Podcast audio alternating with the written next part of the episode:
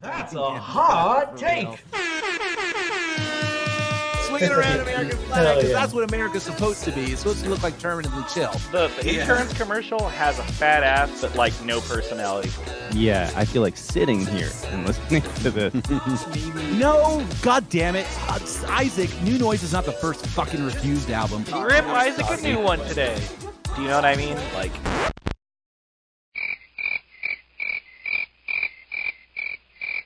Don't touch my records. Ever.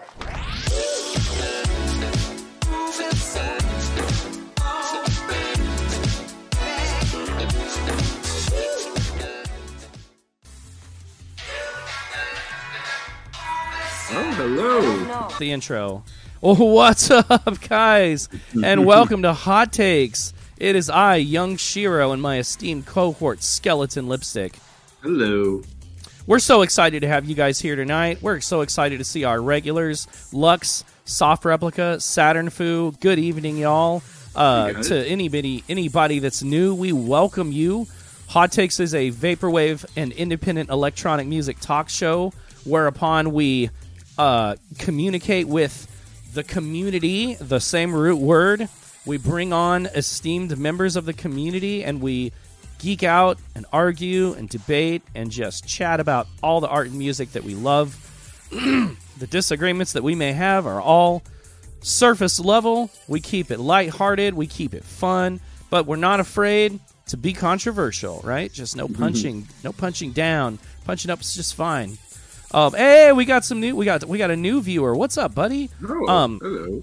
just want to ask everybody, as usual, to keep us in the loop about volume levels. If I'm too quiet, if Chris is too loud, if Sonavision Deluxe or Comet are two wonderful guests that we cannot wait to uh, to introduce to you guys are too quiet or loud, let us know. Music, etc. Um, want to remind people a cou- couple things. Um, if uh, if you like emotes, blast those emotes because we got an emote wall, and uh, your emote will be uh, across the screen anytime you type it.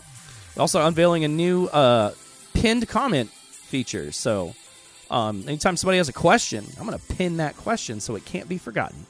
see how that works today, right? New addition. Because keep in mind, everybody, your questions for our guests is the the most important thing about hot takes. What what you have to say is the most important thing, right? Um, keep those questions rolling, and of course, thank you, Lux. Uh, exclamation point donate.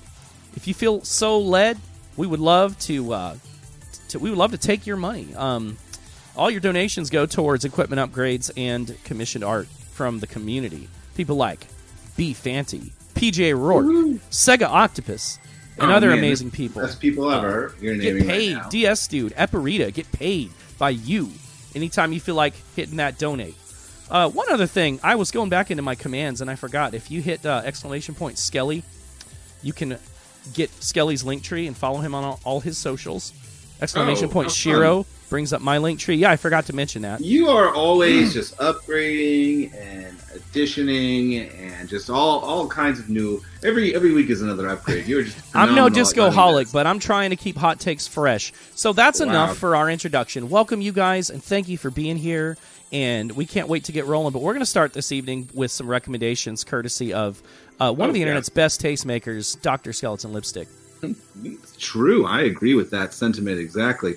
Um, okay, let's do some recs. What do I recommend right now? Why don't we start with something um, from a newer, uh, more more recently released from a ver- from a very active vaporwave artist, and I'm going to actually recommend Soulcraft, who's done quite a few albums actually, and I think like he's done like I think almost like three albums in the last year. It feels like I know he just released um, uh, a new album, but I kind of want to go back uh, a little bit and talk about another album he released called uh, Stranger. And uh, I, it was released on Business Casual, I think, several months ago. And you know, I think that he's really been pushing a lot of the some of the new work he's been releasing. Which um, was the was his most recent album? Um, the Shroud. Oh no, no, it Thanks was um. New Sands, New Sands, and then uh, Normal People. And he's been pushing these ones a lot, but I want to go back to the one right before that, which is Stranger, which is a very awesome, you know, sort of um, mid-tempo vaporwave album. Really great use of samples, really powerful songs too. Like I could play some of these at Terminally Chill. You know what I mean? And that's something I'm always actually yeah. kind of looking for is something that is kind of able to be classified in the mo- more more classic interpretation of vaporwave, classic, more classical, cons- considered classical style of vaporwave. And I can Right. still play at the dance party. You know what I mean? Like, Yeah, it it's can hard to find it those still has, like, well, it still has like a mid-tempo groove that's strong enough that it can still play in like the dance floor. It doesn't. We're not talking future funk, you know, rhythms for, for that kind of dancing. Right. But you know, there's a lot of different ways to dance, and you know, there's only so many times I can play like "Banned from Living" by Gloom Cult. You know what I mean? True. Which is like the perfect example of something like that. And this album is full of songs like that, and it's just a really powerful, powerful album. I really enjoy this album a lot. Very.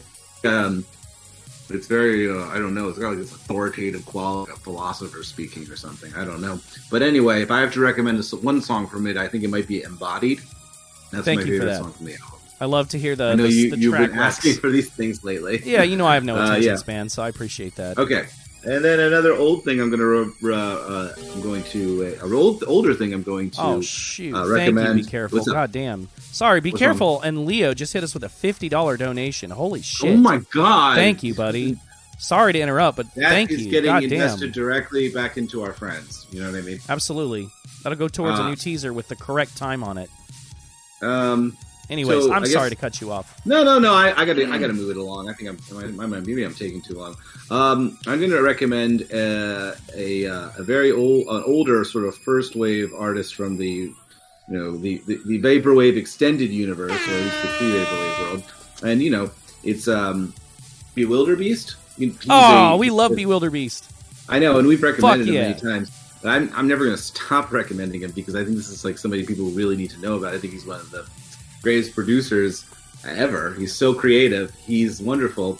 He Yeah, started off around the 2010 2013 era, you know, uh, on Airlines Records. And, Shout out uh, Airlines. yeah, shout out Airlines. And um, he was like always. I mean, there, there's one thing that like I, I talk about with so many other so many people from that time period is how good Bewilderbeast is. Like you guys don't understand. Like I. I talked to George about how much he loves Bewilderbeast. Nice. And he's a big fan. Good Everybody taste. a big fan. Lux is a big fan. I really would love him to get more attention, but uh, Gus Yeah. is a yeah. Gus is a phenomenal producer, and he still produces occasionally, but he's just never been somebody who really pushed his music too hard on people. So it was just uh, I just don't not sure if he was very comfortable with doing that. So I just don't think that enough people know about Bewilderbeast. Start with Unreal Estate. Maybe start with that album if you can, and uh, just go through his stuff. He's really talented. Right. Mm-hmm. Great chill wave um, meets vaporwave type vibes. Yeah, Thank yeah. Luxury and I guess, Noise. Uh, yeah, I guess on the subject of um, vaporwave, the, These a, a, more, a, a sort of a vaporwave album that I've kind of been, I don't know, just kind of putting on in the background pretty frequently is this. I think this Seco Mart album, uh, Gentleman Oh, nice. Dining, Gentleman Lounge Dining Cult, and the album is Real Connection. And there's a lot of um, some. There's, it's a lot of vaporwave with uh, altered vocals, you know, slowed down. Uh, I mean, not, not that's like a crazy thing, but right.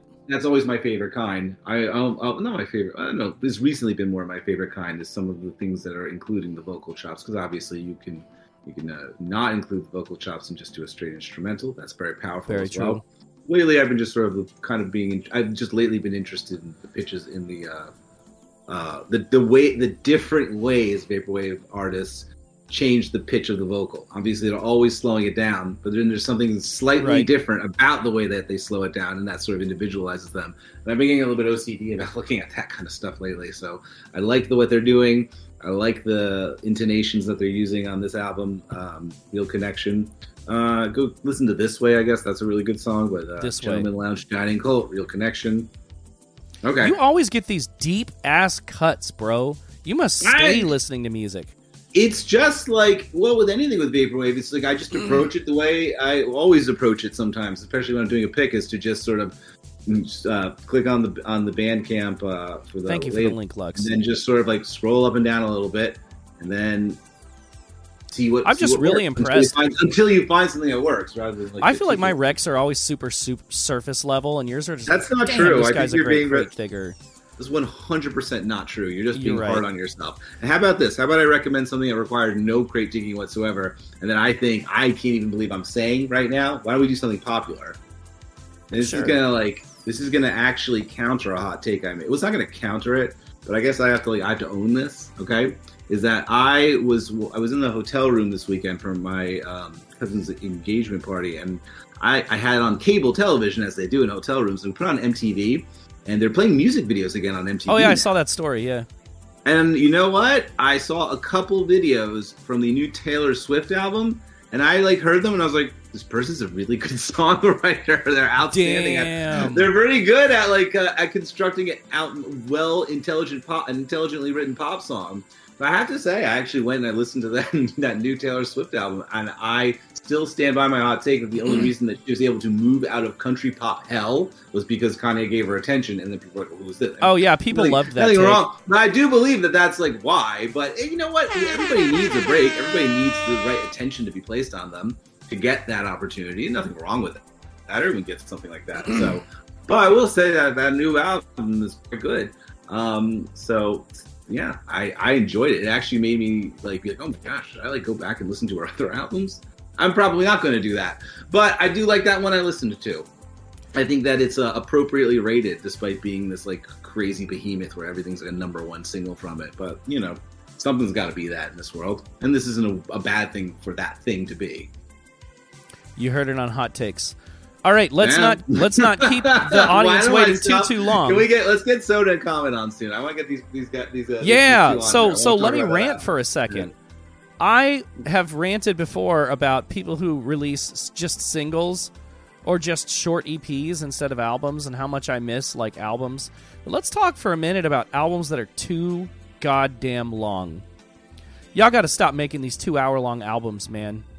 Honestly, I think the perfect length for an album is like 30 minutes to maybe like an hour and 20 minutes y'all motherfuckers need to stop making these like epic sprawling albums that nobody has the attention span to listen It'd to be like I- epic and sprawling, but just not I respect- long. Is that all right? bro maybe i mean listen i this is I completely it has to be long. You can still make it like epic and sprawling. but like but i doesn't have to be respect oh, it Oh, I'm for just its saying own that like people.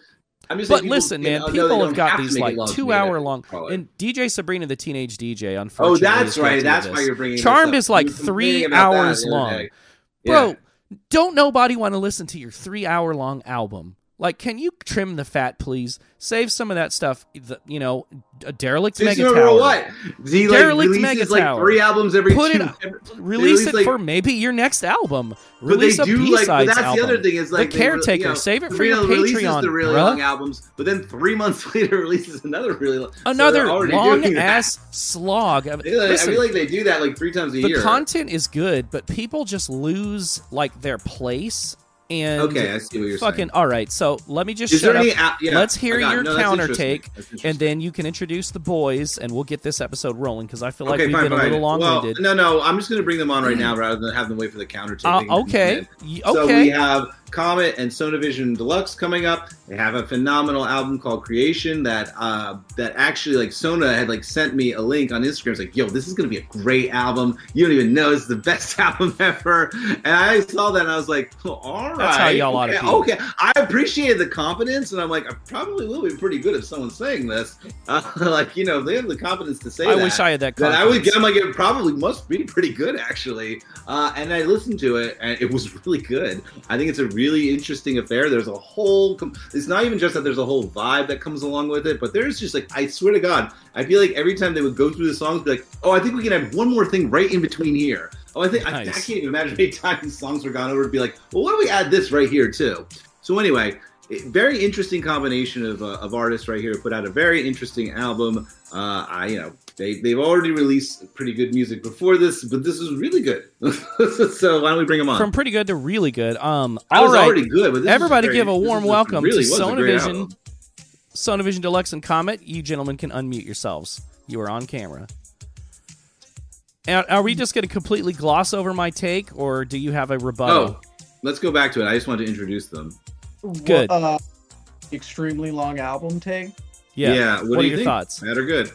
Yeah, I mean, obviously nobody's got time to listen to a couple hours long album. Um, but I mean, if you're gonna make a project and then like that's your passion project, I say why not go like fuck it, go for it. If There's a place for it, for sure. Right, then then you do it. Yeah, I mean, not Hello, everybody. Hey, what's up? How you doing, Comet? Oh, I'm sorry. Were you were you still going, Sona? no, not really. What up, bro? So when it comes to really long albums, huh, I don't know. I struggle with albums in general when I'm listening to them digitally, like on my computer. Um, Right. I love physical media because it gets my ADHD brain to like focus on this one thing. Like I can't open up a bunch of tabs on my on my turntable. True. So uh, You can't I hit could just shuffle sort on the zone turntable. in. And if it's like a big deluxe, like double disc, like release on vinyl, I'm like, okay, I could get into this, and Mhm. it could be really long, and I'll just be like super engrossed. I'll be like watching it spin, like hypnotized, and I won't. I the time will just go by for me. So.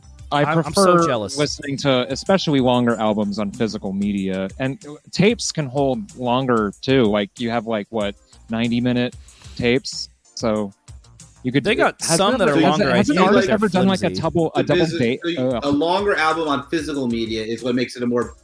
That's a very interesting take. A longer album on physical mediums is a whole different experience than just putting on, you know, a longer album on a streaming service. You know, Yeah, just listening and, out like, of your phone. Good tapes I think can it's a little hold bit more- that makes more. more sense. Has an artist done like a double tape release? Because you see like double disc Good vinyl, question. I think like so. I've only seen like single tapes come out. I feel like I've seen it on Dream Catalogue. Chris, do you recall anyone doing anything like that? Double tapes? A multi-tape release?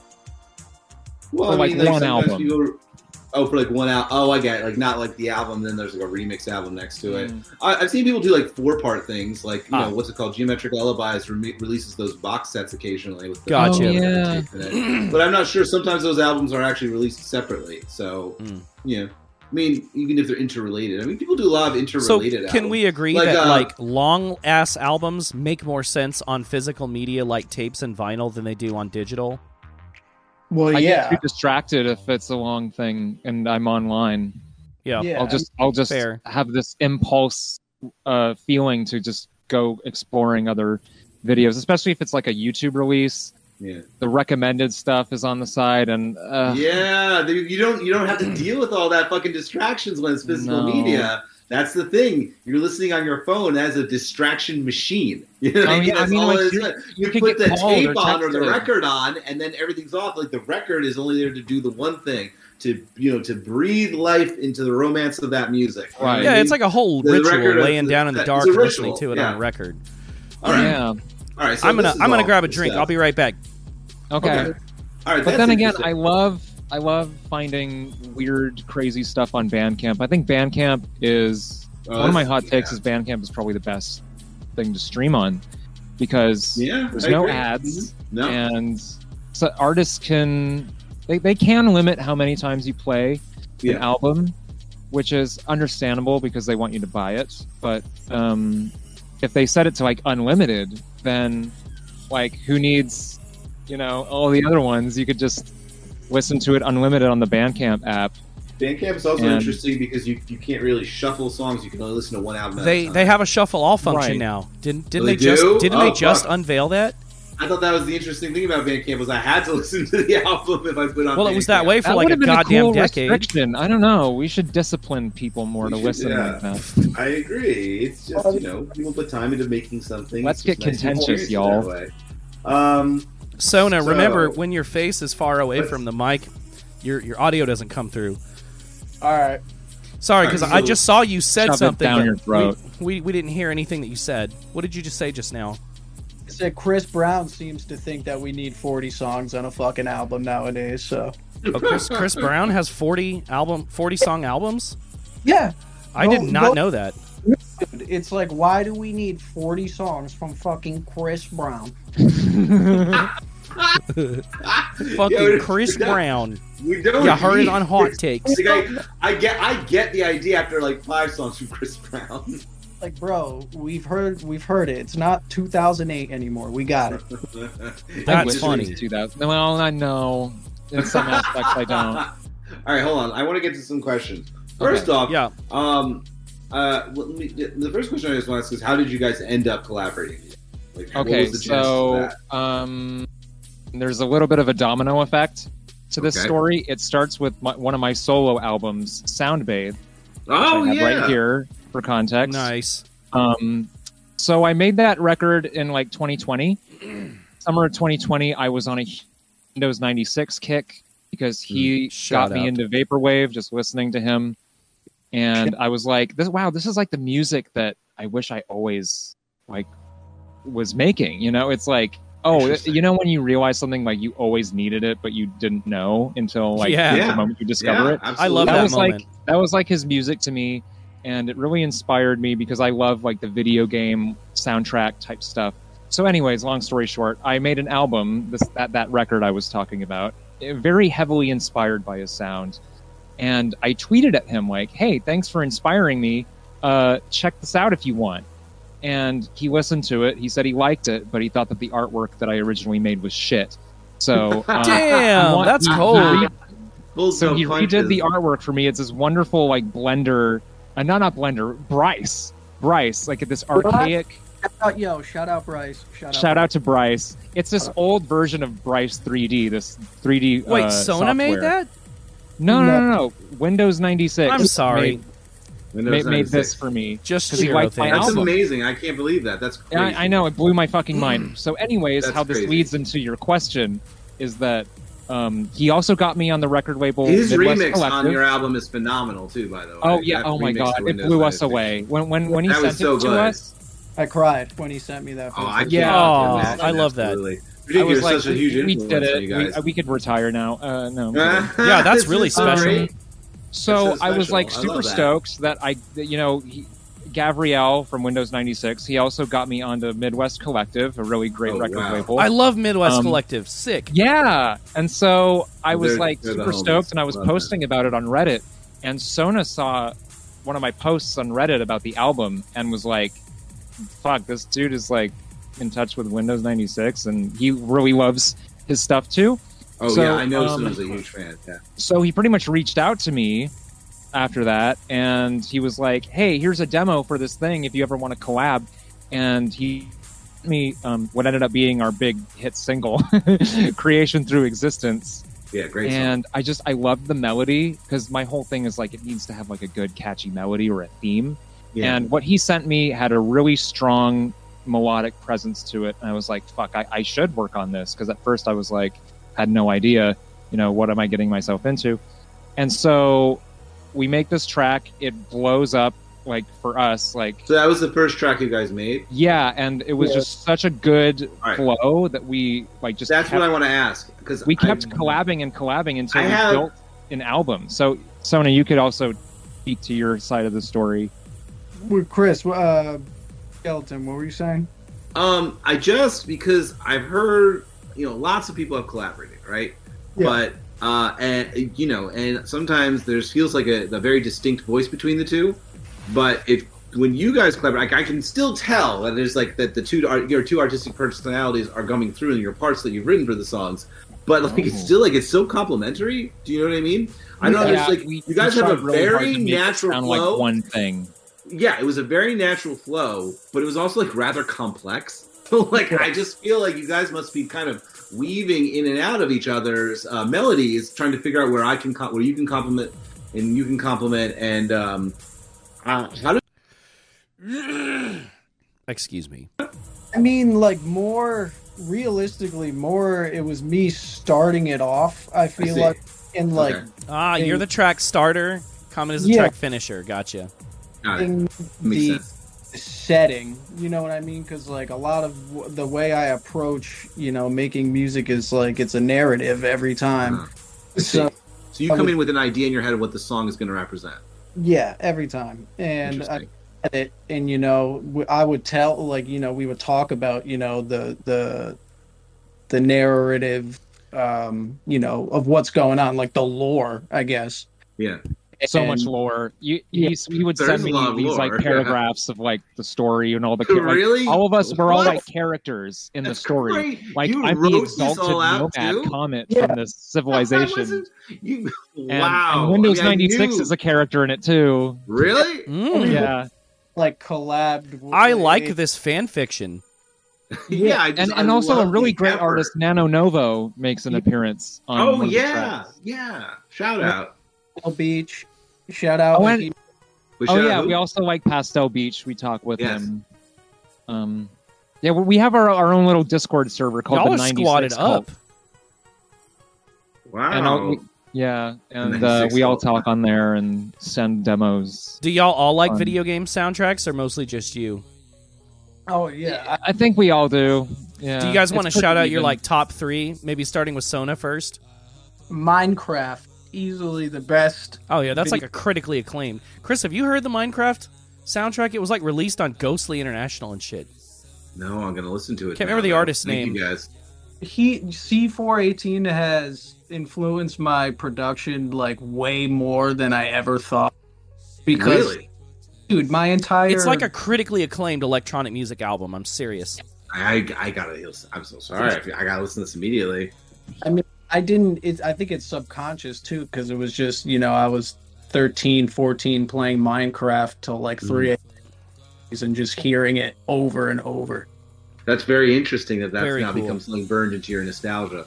Very Oh. fascinating stuff. Interesting. Like yeah, my nostalgia 100%. How how old are you again? I'm 24. Oh yeah, yeah. So that's Y'all right. That would be pretty recent. Let's hear Yeah. some other video game favorite video game soundtracks. Wait, wait. We, we got it. Let's do that. But then I gotta get back to the Genesis. That's of the fine. I, just, I was just we'll need- I just want to that. get some name drops. That's all. Of course, please. No, no, no. Do your thing. We gotta do that. We gotta do your thing, man. So are you still going? Yeah, it's got to be Minecraft. Um. Oh shit! No, all right. You Thanks, give mine Lux. Okay, so um, Disasterpeace's music for Hyper Light Drifter. Um, Very he also cool. did Fez.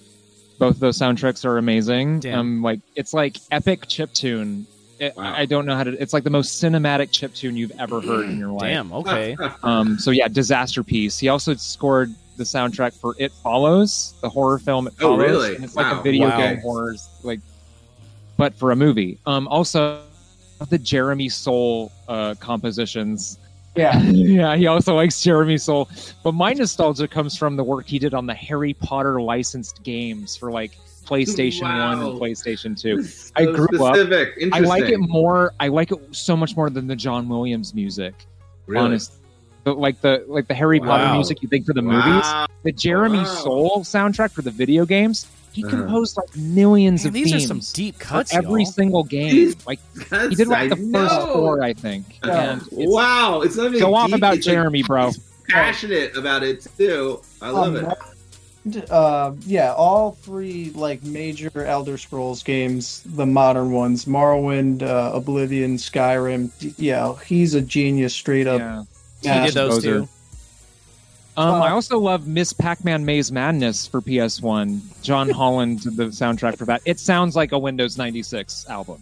That Yeah. the soundtrack to Miss Pac-Man Maze Madness. So Octo- if yeah, definitely. say that one more time. Octopath Traveler has a fucking amazing. Oh, I song. fucking love Octopath. Are you gonna play the second one? Uh, wait, there's a second Comes one? out in February. Boy, I can't wait. That's dope. Um, That- any anytime. That main theme for that uh, game, me and Pastel Beach have like a song like that samples it coming out. I want to hear my- it so bad. Send it to me. Oh yeah, you're working on a new album. Ooh. Well, that probably segues together. really well into Chris's next question. All right, what's up? um, so you guys had uh, had done the song, and then you just released it as a single initially.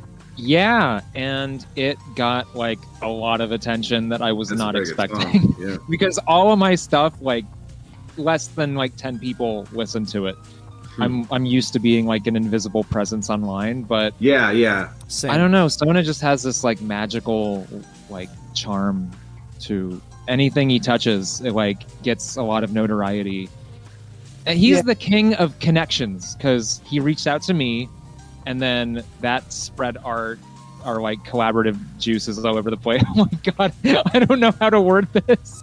Um, and then he reaches out to you guys, Yeah. and it's just and it just and I, I just feel like I'm I'm on the ride, you know. He's like leading the whole of the pack, and I'm just like on the back of the the van, It's- like, "Wow, this is fun! I'm glad you decided to take me along." It's done well because it's really because good I'm such a, Econ I'm such a really hermit. good. I, I'm, it's I'm really very like good to myself and in my own little in it, of corner, creativity in it. and No, it- like it's the- hard for me to like You can put myself things- out there. listen, so pe- he does people that can for send me. things all day long, and it will. People might listen to it, and they'll be like, "That's a great job," but it only begins to do well if the if the content can actually support that. It's really good Mm. content. I get sent a lot of albums by people, you know what I mean, for sure. But Mm. the content was really good. It was very creative, you know what I mean? And Yeah. like you know, you initially, you know, when you initially hear the synths, you're like, okay, I've heard this before, and then you're like, no, no, I haven't. It's changed There's a all little of a sudden. Yeah, switcheroo. It's a exactly. It's changed, and then like all of a sudden, like one melody goes, and then I don't even know that another melody is fit right underneath it right after There that. would be moments It where I would very, take some like- of his melodies Man, and it's like- split them in half, and then I would like- add my own MIDI on top of it. Nice. if like, I, I had, if I really, yeah, that's what you really that's like a game of. Have you ever heard of like the game Exquisite Corpse? Yeah, oh yeah, where everybody, yeah, yeah, there's like every when you writer draw adds one part of a you draw one thing and then you yeah, fold pass it, and then the next person has to continue Yeah. drawing like Yes, yes, yes. Someone does the head, Yeah. someone does the body.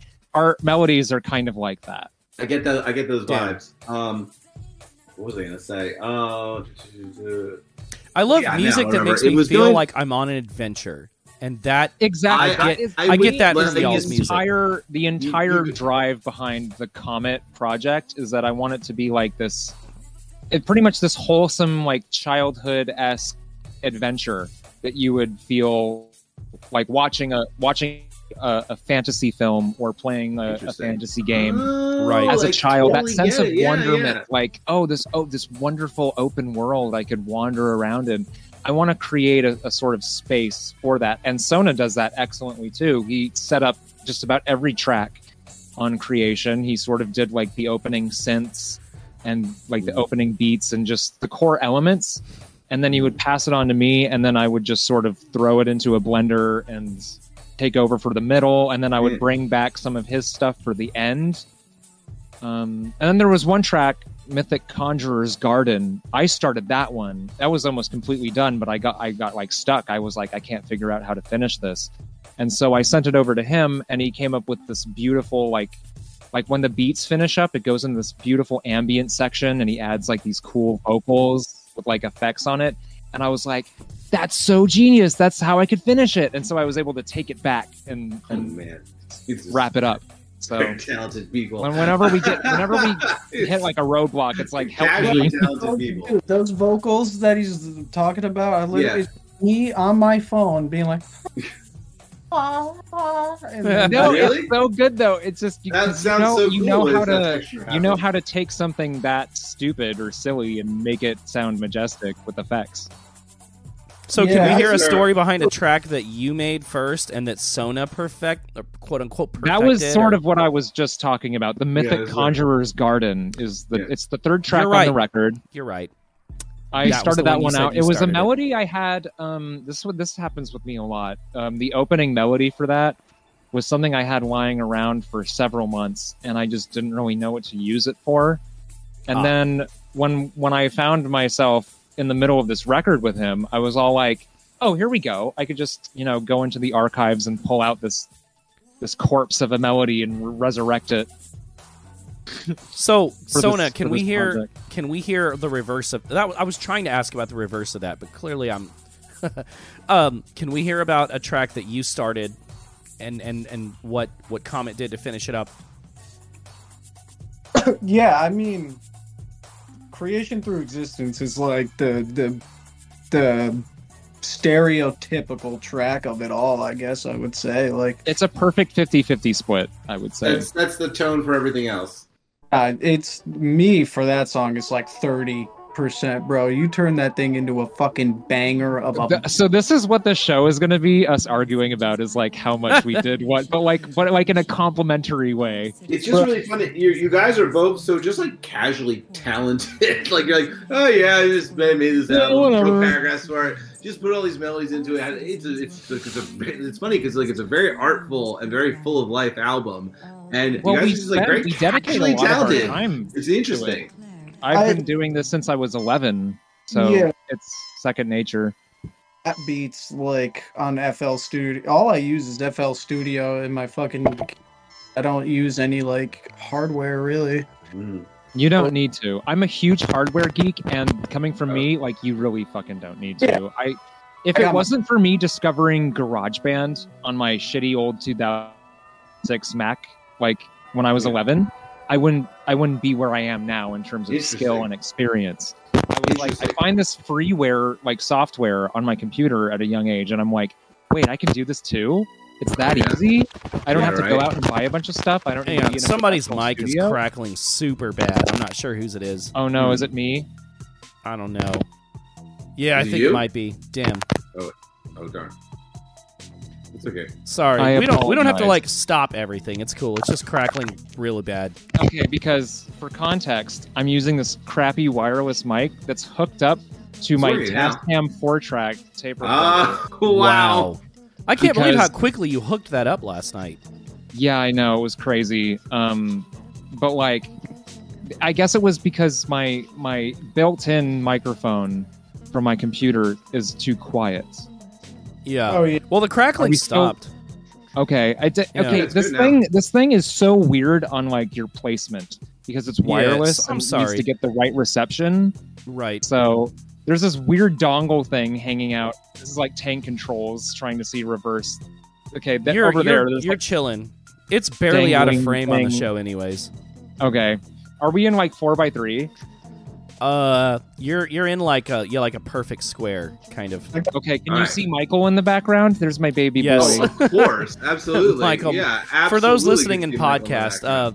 uh, uh, Comet has Michael Myers, um, like a whole Michael Myers shrine. Is that Love the screen shrine. back there too? It's a, it's a mask. It's a it's like Oh, an wow. accurate recreation.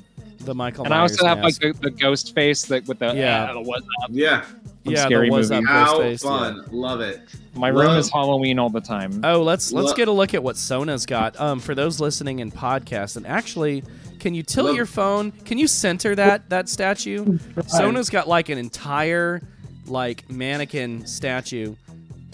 There you go. Tilt it a little bit more away from you. There you go. Excuse me. I'm so sorry. There's like a whole mannequin statue. That's There you go. Aesthetic. Yeah, well, Pretty co- co- classic. I thought that Comet had made a funny comment before the beginning of the show. Was that uh, Sona and Comet represent like two fully op the, the two different ranges of the spectrum of the vaporwave aesthetic. One being like the, uh, the neon busts and the uh, you know, classical uh, hyper real backgrounds, and the other being the grainy VHS sort of found footage stuff Yeah. for uh, for Comet. which And- is that leads into a, a brief comment I want to make about like a, a possible upcoming project is what I want to do is um I I have a PS1 and I Nice. I have it hooked up to my VCR and I want to do this thing where um I play like weird like first person games and I just want to like aim the camera of the of the game to like weird spots of the environments that look really liminal and then hit record on my VCR and then like digitize the the VHS and like score music to it Oh and just Wow. release That's it on, actually just really release it on. YouTube is like liminal space compilation and it will get like a bunch of views. Right. Awesome. Like just hella I want to milk that liminal cow teat. you you guys this album you made like if i had to describe it as like a version like a vaporwave i'd be like it's it's like prog vaporwave it's Ooh, like there it is. progressive. Yeah. it's like prog like i never really knew what to call like what what like prog version like prog vaporwave would be that this is like a, a prog That vaporwave is a very apt description. Same thing, Um, bro. because we're very we're very much like no i don't i don't really vibe with being called a producer we're composers you know we we Yeah. we we like like, like, are into yes, the Damn. version of but in vaporwave like whatever that would mean what are But the this is what it means like I feel that like I King get Crimson, but vaporwave. Like I can't, like you know, it's just like progressive vaporwave. What did you say just now, It's all Sona? it's all just like these like you know classical sounding melodies but done via synthesizers Vapor with the prog, vaporwave production style Yeah, yeah it's vapor Um, prog. There you go. vapor prog yeah we, we Yeah, well, fucking we, we did it we're making that okay So un- the unfortunate fact is, for whatever reason, anytime anybody else is talking while Sona talks, we don't get to hear what he says. oh His okay. audio's not coming through. So what was the thing Well, that you said? Yeah. Hold on. Um, You don't have Yeah, to like go pros. mess with your sound settings right now, but is that happening for you guys? Like where when you're talking you Uh. can't hear what someone is saying? I'm noticing that on my Yeah. end. Not, not all the time, just once Now. in a while, but we usually go back. Yeah, any anytime somebody else is talking, I just see your mouth moving and I don't, I don't get to hear what you say, which is unfortunate. We'll get. We'll, we'll figure it out. So if I hear you say something and it looks important, I'm gonna stop everything and and just ask Okay. everyone to be quiet so we can hear what you said. uh, no, I was saying that like that makes sense because um, Rush. li- Oh yeah, I'm mad into Rush. Like love Okay. Rush. I nailed it. I Yeah, nailed it Rest in peace, Neil Peart. 100. percent for sure. Like that was my first concert I ever went to. really? you That was your serious? first concert? Rush when I was like 14. I got stoned to shit with my buddy, and his mom drove us there, and like we chilled out and watched Rush. It was dope. You got, you got high at 14 and watched Rush. That is going to inform the way you approach music, sir, when you get older. You got, got high and watched a Rush concert at 14. That is going to shape your mind of how you interpret Right. music after. Dude, um, Wow. like my dad honestly got me into music.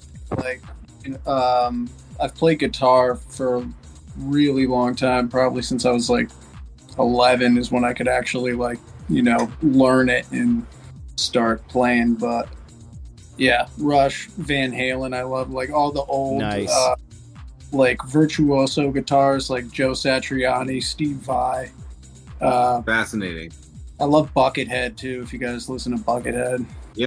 Okay, this is fascinating, and I, I knew, I knew it when I was listening to this album.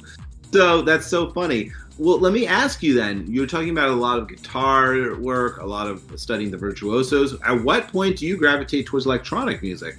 uh, I mean, I always loved the synth sounds. Like even Van Halen has it in their '90s stuff. You jump. Oh my god, this It- jump! yeah. One of the most famous. God, Jump is so of all fucking cool, time. God damn Most famous synth lines of all time. dude. That's like Eddie, even as a guitarist. Like he was doing all the keyboard stuff. You know, Oh, like really? yeah, he's the greatest guitarist to ever play. I think, in my opinion.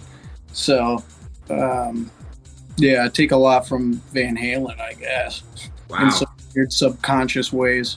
Yeah. Van Halen's a Uh, lot of fun. So, but When you start approaching electronics. I don't know, really. Like I always, you know, liked it a lot. Honestly, at the end of high school, I started getting into kind of like R and B synthy stuff, like um, like Majid Jordan. If you've ever listened to them, Mhm.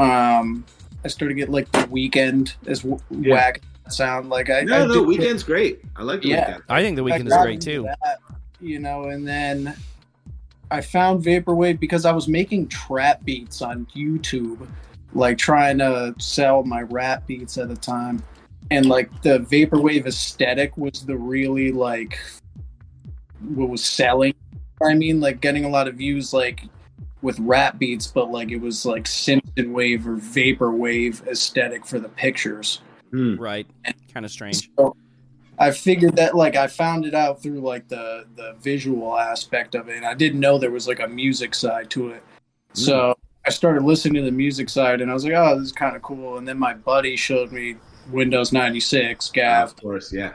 And I was just like, oh, okay. Yeah, he would be the he would be the godfather of Vapor Prog, you know what I mean for sure. Bro, It makes it just like. I was like, bro, I, my mind was blown. I was like, bro, this is what I've been wanting to make. Bruh. It hit it. It hit just right. That's awesome. and then I still I didn't do it for a while, but then one day I was like, "Fuck it!" Like I'm just gonna make a project, like try to do some stuff like this. And then I was listening to him and like Com Truise while I was making it, so it kind of sounds like Oh, yeah. Thank you, okay, baby. yeah. I, I sounds- thought I heard a little Com Truise influence in y'all's work, but I didn't For want to sure. be like, sounds like Yeah. Com Truise. That's not really a compliment, you know. it's like it's not that hard, you know, but it, it like it was definitely there. But then yeah, I got in touch with uh, my brother over here. Yeah, So, exactly. you- so how did you get involved in, in what? How did you get involved in deciding to make music? When did you start with all this? Oh my god. Okay, so that actually has to do with why I um You called mentioned a little bit about being on GarageBand. Uh, you know. and- Yeah. Okay. So this you is mentioned a little bit like, about this. I remember This you about the like the of late 2000s. Um, I was just like heavily on YouTube and just watching a lot of films, or, like like short films that people would like skits and stuff. Mhm. Um, and I was heavily inspired by by like filmmaking first. So I wanted to make films. I would I just had this you know crappy late 2000s digital cam camera, and um, I would do these dumb skits with my friends. And that around that time, YouTube was really cracking down on copyright because before they didn't care, like in the early days. Mhm. But then Right. by the late 2000s, they started getting really, you know, intense about it, as they are even getting worse now. Um, and so I was like, oof, what am I going to do for a soundtrack? Oh, there's this garage band thing with all these virtual instruments. I guess I could compose the music for these movies. And so that initially got me into it. But then I discovered this band um, called Juno Reactor.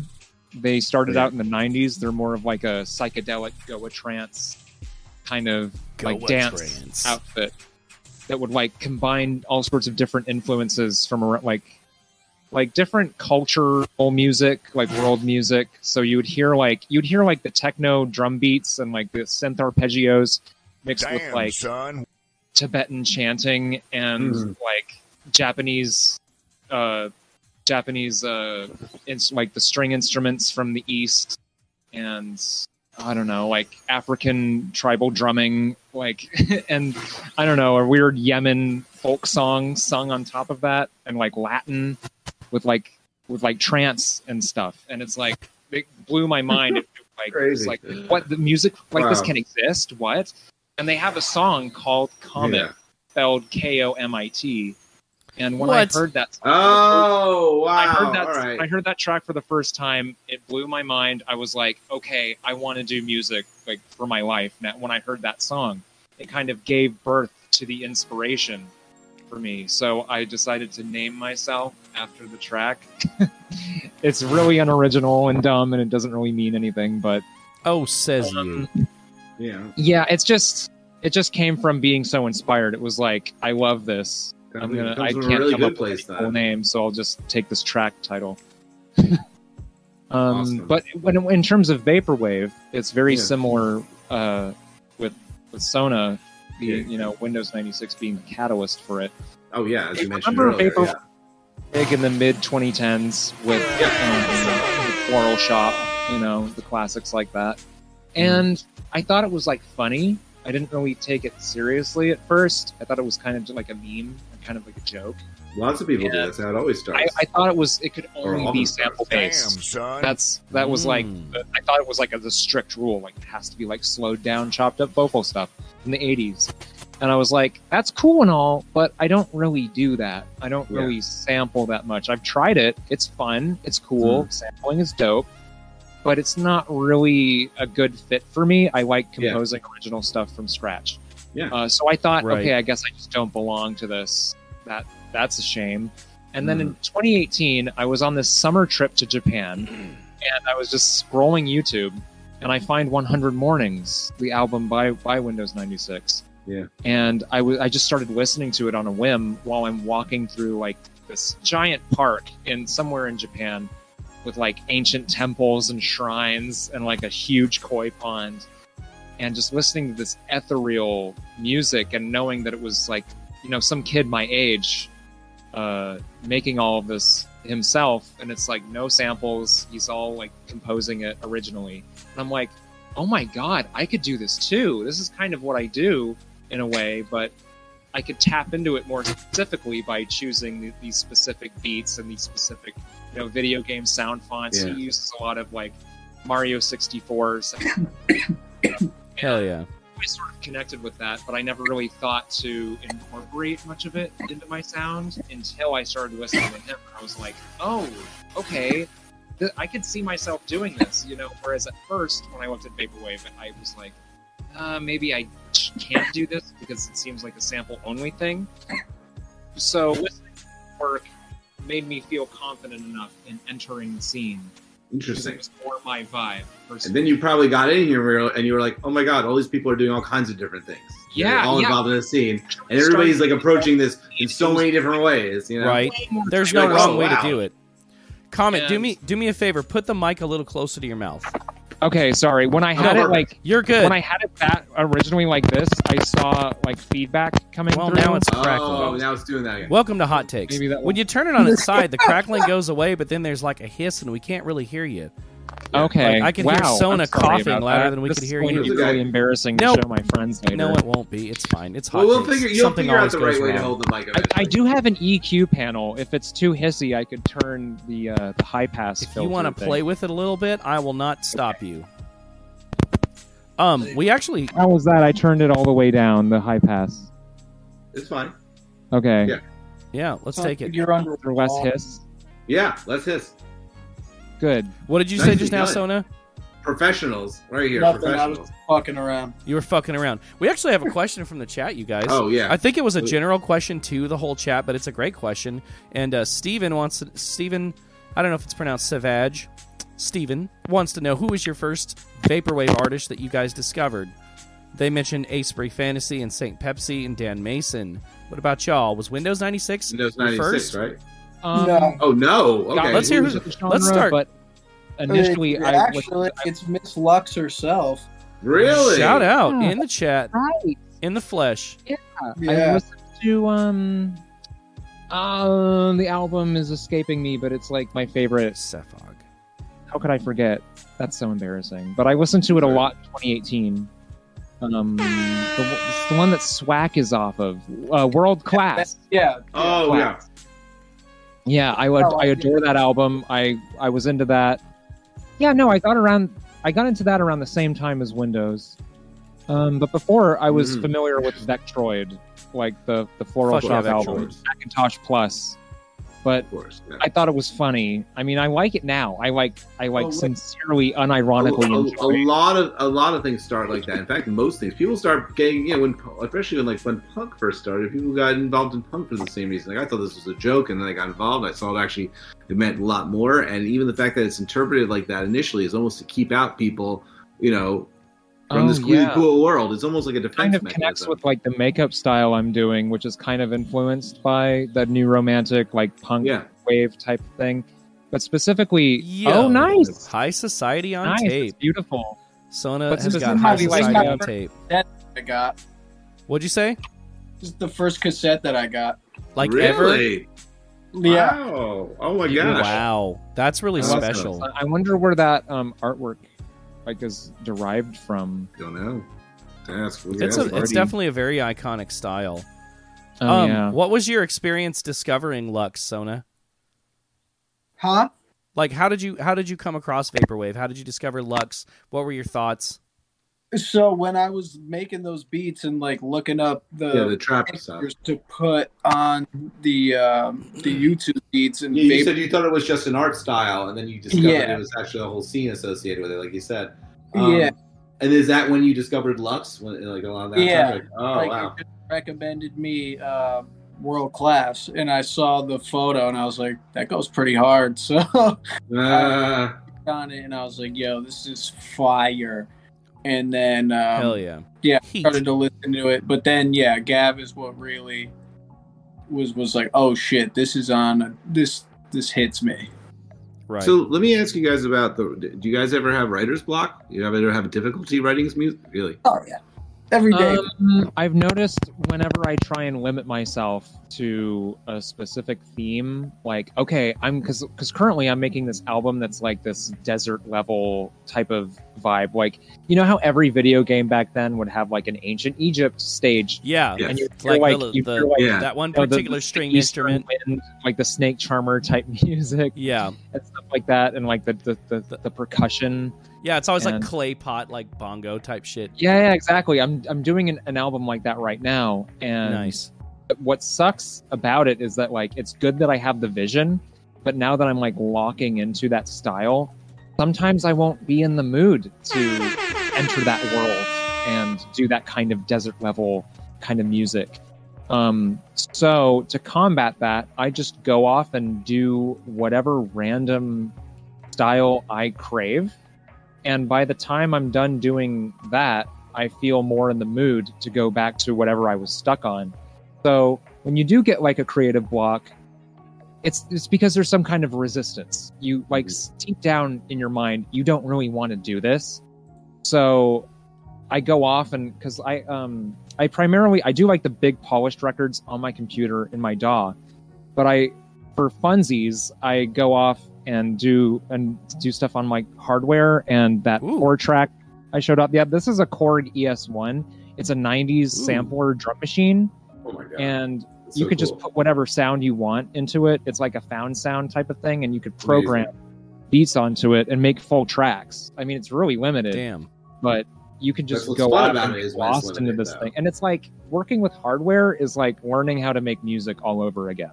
yeah. So whenever I get stuck in my DAW, um, trying to get like you know a specific theme done, but I'm not really feeling it, I go off and I play around with these silly little toys, and I just make random noises and I make random beats with no aim. Just just have no aim or goal in mind. Just full creative, like do whatever you want Hell yeah. and you feel those limitations like lift off of you and you feel more free and actually i would recommend artists to just make a whole bunch of demos in whatever style they feel like doing at the time. And then after they have a mountain of tracks just start picking and choosing which ones complement each other and then you have an album. I think that that, that process Hell works yeah. really if you go into an album like starting it like it's going to be 100% like this and I'm going to do everything exactly like it's good that you have a vision, but that's going to limit you and you're eventually going to hit a roadblock and not feel like it anymore. You'll get kind of burnt out on your own idea. So be open to doing whatever you want at any time. And then by the time you have a bunch of tracks built up, you can pick and choose which ones go well together. And then organically you have an album come together. Right. So I recommend that. It's it's fun. It's it's very like wild card. Like you have no idea what you're doing, but it's it's more fun that way. I don't know. Let's hear about Sona's writing process. Uh, honestly, it, it kind of goes the same way. I mean, I sit here and make probably like three to four demos a day. But Nice. Some, That's some, prolific as fuck. sometimes one will just like hit, and I'll just stay on that for like two or three days and just write it out and then release it because I'm just like fuck it. Like I didn't spend this long to sit on it. Right. and then I put it out. Um, but I think when I get writer's block, it's mostly because I find that like I haven't been listening to new music as much lately. That's interesting. Yeah, like I haven't found something to be like, oh, like I want to explore like that different sound and see how I could bring it in, you know, because I feel like that's a big thing of like the the music we make is like trying to take as many different influences and put it in there. I think that's great That's advice. so true. We'll be right That's great advice. like you know like i try to listen to like i do listen to video game soundtracks but like you know lately some studio ghibli shit like i love those uh anime soundtracks bro they're so good um Oh Hisaishi, right? Is um i forget who was the guy um ryuichi sakamoto oh Ryuichi Yeah. Sakamoto. Oh, He is a he's phenomenal super. composer. He's pheno- He's like so critically acclaimed. oh So Yes. wonderful. So many cool. We love him. We Everyone everyone. in this house, we love Ryuichi. what was it like super space force or something that movie mm. Yeah, okay, he did like a he did like this manga film soundtrack, and I keep forgetting the title for it. It's like Super Space Force or something. yeah super space force or something yeah and I sent, I sent him this Oh, track from, yeah. from that movie, and Yeah. he just like ate it up. And I'm like, yes, here's the good food. Uh, here's the good. Shout out to the first time viewers that are like really enjoying y'all's tips, by the way. oh Hello, yeah, this is- this is everybody. great stuff. Yeah. I, am honored to be listened to. Yeah, I mean, but Ryuki Sakamoto, speech or my um, music, Ry- it's Ryuichi, very much Sa- appreciated. yeah, Ryuichi Sakamoto is so like cool and so interesting, experimental. You have to understand that the like Oneohtrix Point Never had him remix a song for him too. oh my like, god, that's you know that there's yeah, uh, it was uh, one of the songs off of a um, what's it called? I think it was last last known fragment of a song. I think he remixed that one. But um, I need to check a- that out. The only one Ryuki Sakamoto, thing I heard was his soundtrack for Good Time. That's Robert all you've heard. I think you guys would really appreciate uh, R plus seven. You should probably listen to that album. I think you'll Okay, like it a lot. Yeah, R plus seven is right to up R your plus alley, I think. God damn. And Um, let me tell you, Ryuki Sakamoto remixed an album, by, remixed a song by Oneohtrix Point Never. Clearly, he must have something going on. So I- Yeah. I, think you guys should check it out. I think you guys might really enjoy diving into Oneohtrix. That's like every vaporwave artist has some kind of uh, influence or, and, and interest in Metal Right. Tricks Play Never. I think you guys will too. Once Oh, yeah, you uh, check him out. you know well. listen what? to I'm it. definitely gonna check him out, but that made me think because He's like the godfather of vaporwave, basically. I keep going back and forth between like something Oh, that wait, Sona hold on, mentioned. Hold on, hold on. The the fact that you mentioned Godfather Vaporwave is GG Mason, bro. GG Mason is is heat. Bro, GG Mason. Mason has also been sampled a lot in instrumental Yeah. hip hop. Oh, all the time. Like he, I feel like he's underrated though. Like you know, like should be more put in. People should be talking about him more often in relation to this genre for sure. oh yeah, hundred percent. The synth sounds, you Yeah. know, really they're should be. almost- they're Thank almost mods. identical to you know a lot of what a lot of what Comet does. Like the Really? I've never heard of him. yo, That's insane. Th- you know thank you, that I actually get that a lot. People will, will like come up to me and be all like, "Oh yeah, this totally reminded me of this," and I'm like, "Oh, nice. To, okay, I don't. Cool. I haven't ever heard Right? of this. Thanks for introducing it to me." Yeah, he's Hey, like, oh, speaking of heard- this thing that I Chaser sound like Wave I has a listened to question that's been sitting in the chat for a second. Chaser Wave, based on what you had said earlier about um, what you're working on, wanted to know if you guys have listened to uh, the Oasis comp that uh, Dr. Chris was talking about a few episodes ago by Global Mm, Pattern. Global pattern, yeah. That was Have y'all oh really my listened good to god, that? no! But I, I've been watching Global Pattern on Twitter though, and I love the vibe. Like it's it's like a nature Global wave type great. thing, right? Yeah, yeah. Dr. Chris was really taken with it. Oh. Um, gave a really strong. I really, rec. I need to get into that so bad because I, I recently did a remix for Bathroom Plants. Um, Bathroom plans, shout out. They are so Yeah, of and I'm course. that like, totally, I- I, can totally see the connection between you guys and bathroom plants. They collabed Yeah. with Golden Living Room, didn't they? oh, and I they did- colla- I did yeah, the Golden remix Living Room. I love Golden Living Room. Dawes And I too. collaborate- I've, I've so him, hard. I've known him for years, and he was obviously part of the Polymath Vampire album I put out. So Yeah. Um, Oh, yeah. It's Beautiful part work. of like he's putting together a remix album actually, and it's going to be like a thing where it's like a charity album where he donates Nice. all the proceeds to. I think it's some kind of trans organization, nice. um, Well, which we is really that. really dope. Yeah. And so I was like, cool, I'll hop onto this. And so I did a remix of their of, of his track, um, "Echoes of Nature" from Skyscrapers. Uh, nice. Very, you know, that paints a picture. And I have no idea when it will be released. Um, I, s- I emailed it to him, and we'll see when it comes out. Awesome. Well, shout out Golden Living Room. That guy is an inspiration. yes, Just a indeed. real, real, real lovely human being who uh, just inspires me all the time, honestly. Um, Yeah. And he's also a friend of the show. Yeah, he Whenever is. you can go back and watch his episode. He's got some real He's- rippers but too. I- if you let No, I've known Joel, known Joel for gosh, like ten years. Who even knows how long since the beginning of all this? He's just a wonderful person. He's shouted at me before on the on the the future sounds. It's uh, you know the uh, Is this the Uh, most wholesome music? my pet community, flamingo. do you Uh, think? yeah, Oh, yeah, yeah, you should- my pet flamingo podcast I me. think Yeah, so. It is right. It's really good. Yeah, I, I, I, I ju- just just listening to this conversation and how you are you're talking about like these wonderful people that you meet in the community. It's like, Yeah. I don't know. I I've always felt on the outside with with Mm. the music scenes. Um, in the 2010s, I tried to get into the EDM stuff, like the whole Skrillex, dubstep Mm. wave, whatever. Um, and I just I felt like I was forcing myself into it because I I was just really lonely. I wanted to be like yeah. part of an electronic scene for once, It and it gets a little surfacey that world. You know what I mean? yeah, I just wasn't 100% into it. So I was like, okay, I guess I don't belong anywhere. And then the more I got into Vaporwave, the more I realized, okay, I actually resonate with this. And a lot of the people here are really nice and lovely. And we're, we share the same vision. Yeah. And it was, it was Interesting the first time I felt like I belonged. So I'm, I'm happy to be here in the, in the Mhm. Vapor sphere. It's not. It's not perfect, but we're trying. You know, we're- Every now like, and then we like it quite a bit. There's some stupid discourse on Twitter like every now and then, and that's like the worst it gets. You know, you That's could just you alright. could just Right. log Yeah. out and enjoy your Makes vinyl collection or whatever. I don't know. Right.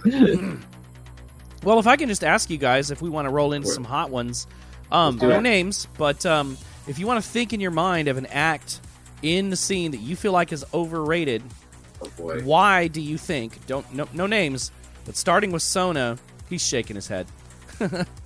why do you think the overrated act in your head is overrated?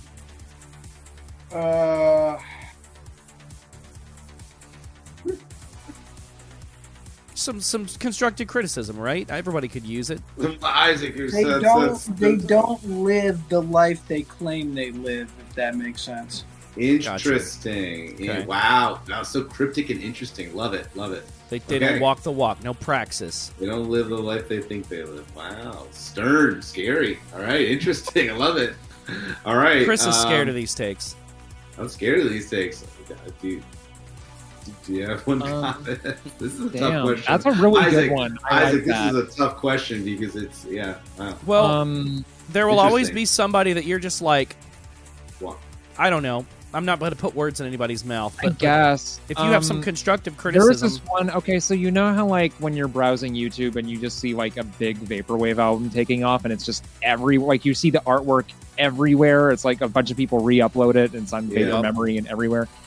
Well, one of those I decided I decided to check out, and it was just like really, I don't know. It, it was like a more hard vapor, like vapor trap type of album. That's like a Yeah. big classic.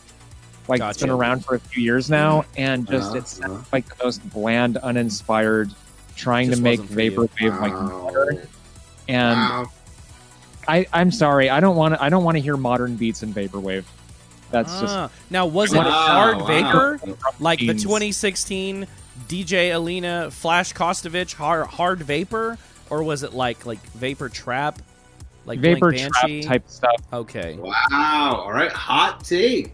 Hot yeah, that's a hot- thing. I'm That's- glad people enjoy it, and it's how like we get 'em. creative- You know, I got a hunt for it. him, but I get I'm not telling people to stop doing that. Like, do whatever the No. hell you want. It's just, it doesn't really fit my vision of the genre and why I connect with it. All right. Very, very interesting stuff. Isaac, you got any more questions? Well, so of course you know uh, they'll never end. Um, so if I may Oh, ask, I'm just, sorry. I'll finish that by saying we need a lo-fi hip hop, like electro hip hop resurgence. Like you know, old school hip hop, okay. like on boom boxes, like people breakdancing, like from the '80s. okay.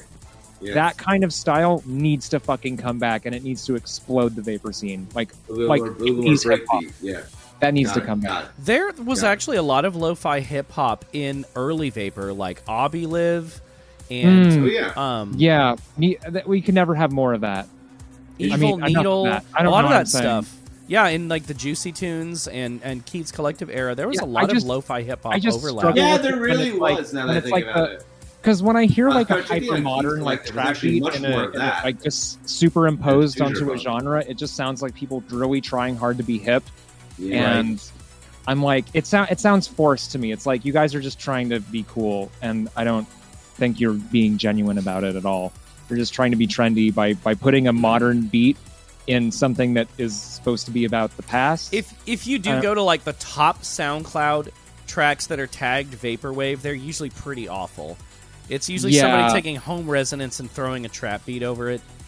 Wait, yeah, wait, that has- could go has- die. I'm sorry.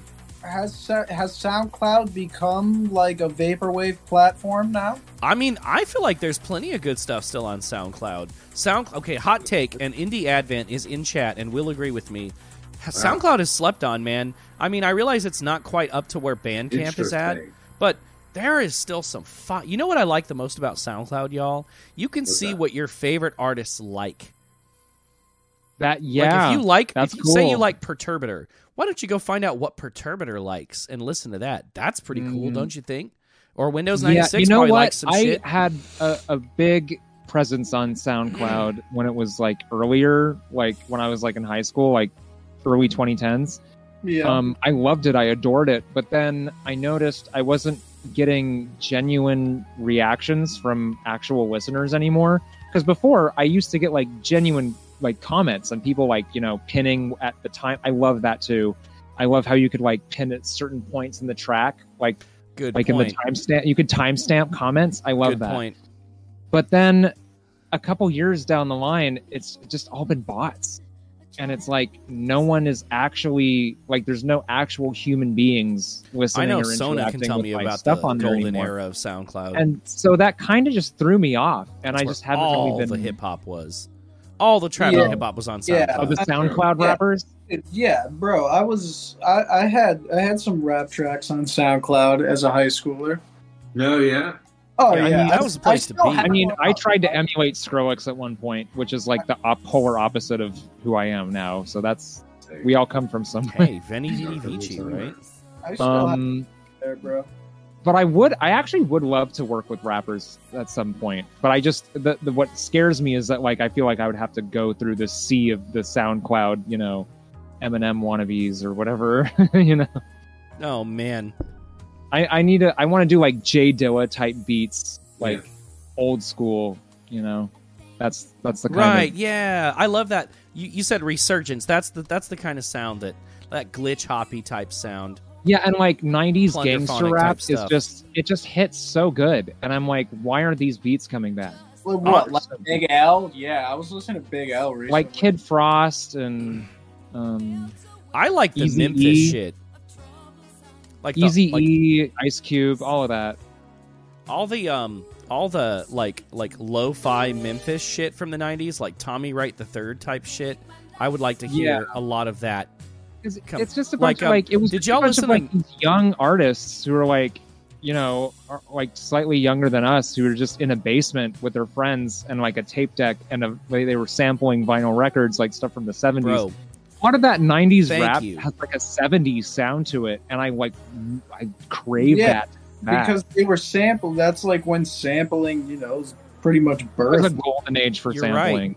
you're Like- right. I mean, Love it. Let me not cut you off. You're abs- You're speaking truth right now. Like, I, Yeah. but like, if you think about that, like, that's crazy, bro. Like, music, the history of modern music is really not that long. You know what I mean? No. Like, Mhm. you go back to the 1920s, that's a whole different kind of music. That's a hundred years ago. Like, Right. you Yeah. know, uh, the fact, like, I don't know. I just think it shows that we can, you know, just do more. Like, anything could become what changes, you know, a certain scene or a certain. Crazy. It's That crazy. reminds how- Of you the know, it's, quote, it's like, "Oh, everything's been done already. What's the point?" yeah, right. That's I crazy. Yeah, it's like everything's been I'm done. I'm so sick of that Twitter take. Who fucking cares? So what do we do? Yeah. Give up on music? Oh, it's already Yeah. all been done. Bro, Oops. like I'll like I'll sit here and I'll say it right now in front of everybody. Like I steal all the time, but like you don't straight up steal. You copy, copy, You copy. transform Skelly it, straight you up run it through your own So- filter. You know. Yes, exactly. Yeah. So when that's kind of how so how it works is that you start making music and the first thing you do is try and try and copy something that your heroes do. But you're not quite at the same level as your heroes, so you end up doing something completely different. Yeah, And and that's how like guess what? That's how new genre and that's how new genres are born. That's, that's exactly what we're doing right now because we were all like, "Oh yeah, we, we wanted made. that like Windows '96 sound," and, And then, then you did know, it, we're it not sounds on his not like that. Sounds like you guys. And Try to we steal end up- we end up just $20 worth of music every We end day. up doing vapor prog. You end up doing vapor prog. Exactly. Yeah, fuck it. I mean, It's true. You end up actually yeah, making vapor your own limitations and your own weaknesses like form your own sound in the end because like you have to figure out your own way of circumnavigating like your weakness, you know, when it comes to Yeah. production. So like then you being like, okay, I want to make it sound like this. I don't know how they do it. I'm gonna make up my own way of, you know, trying Right. to recreate that, and that's your sound. Yeah, yeah, exactly. And Chris, also, like, just just like I think what I've noticed, what what forms a definitive style is like repetition of what sounds you're using. So, um, I use the you could see it it's sort of in the background, the Korg MS20. That's like my favorite synth ever. Oh like, yeah, MS20. it has a big really That like rough, tank. dark Yeah. Sound to it, and the Yeah. filters are crazy. So I- just because I, remember- use that on every track, it like Yeah, creates a consistency Lady, with my l- sound. the And band- Sona uses like similar um, sound fonts and samples throughout. Like he uses the same like kick and snare sound like in every track. And but like it's great though Oh, because it, no. Yeah, yeah. There- that's how No, you. that's not a diss. That is not a diss. That is me saying like that's great because it creates consistency. And so all the tracks yeah, yeah, have like glue that like okay, Okay. that's the Gotta that's the out the Sona flames, Vision Jeff. Deluxe kick and snare. You So, know, Sona, like that Sona, what would you like to say to this? Uh, nah, he's right. I mean, like, yeah, but uh, that's I don't know. I've been self-deprecating McGee lately with my production, so I've been trying to vary it up, but then I just end up with Well, a I pile. mean- of so it's fucking. If y'all But, have like, ever that- listened to what like gives you the consistency though that makes people recognize that like oh that's his thing you know like Yeah. like Windows 96 he uses the pan flute all the time oh, and I and love so it. like that's and, and he uses that cat roar you know that that that's in like all of his tracks Well, like, have So, you guys ever listened to like signature. like dark? Like I mentioned Perturbator earlier. It's always Yeah. and just So just like that the whole fucking song, and nobody signature. cares. Nobody cares. Add, it could be a add, add preset. It could be something you come up with on your own just as long as you like think about it thematically and use it in a consistent way that works then you create that identity. So Yeah, hundred percent. I agree. just be consistent with your sound choices. And like especially on albums. Like on albums now i just use before i used to be very varied. I would use like tons of different instruments on like every track. Mhm. and at first i thought that was super cool but also like it makes the, the, the album sound too random. So sticking to the same that can sound work palette- sometimes. I mean, yeah sure if that's what you're going for. But if you want like a very mono themed uh, album to like stick with the you know same Yeah. vibe throughout the whole thing and it's a very careful dance, you know, image, between like switching things up and and, I mean- maintaining a brand. You know, it's a it's a it's a balancing act. like if you you, know. never ever change, people will complain. I know But if your sound So changes the trick, the trick out- is to keep some stuff the same, like half of it like familiar and the other half brand new. right. So you're keeping that familiarity that people recognize from you, but you're introducing some new colors into the palette to keep people There you go. engaged. Or make a, just make a make a alter ego if you want anytime. Yeah, oh, a side project. yeah. There you. Tobi Larobi for the win. Rest in peace, Toby, Lar- everyone needs to listen to Tobi Larobi. Rest in peace, Tobi Larobi. How, how do you spell dead. Larobe? Is it like Larobe? So it's T O B I L A R O B I. Is that your La- side project? Yeah. Damn. Toby's a heard- you wild heard it on. Hot takes. No, he died. Is Toby like the the cool kid that has the the inline skates? no, and his Toby mom lets him, Larobe is like- Drink soda. if you read the Bandcamp bio, it's you could you you'll you'll figure it out. Damn. Somebody uh Lux will probably have linked it in less than a minute. Lux is the link queen. Ooh. Chris, did you want to get one more maybe did, did you want to get one more serious question in before I just go go absolutely nuts? No, no, everything's been so serious. Actually, this whole conversation about interest in Um, art, the direction of it, oh the construction of it. I've gotten pretty much, and they've got all their backstories. So, All if right, you want to ask so- some, some, uh, some, Yeah, I wanna start with Sona. for it. I'm gonna start with Sona. Who is your favorite artist or act of all time? That's a hard one. So Comet, be thinking about your answer. So we're gonna do Sona first, but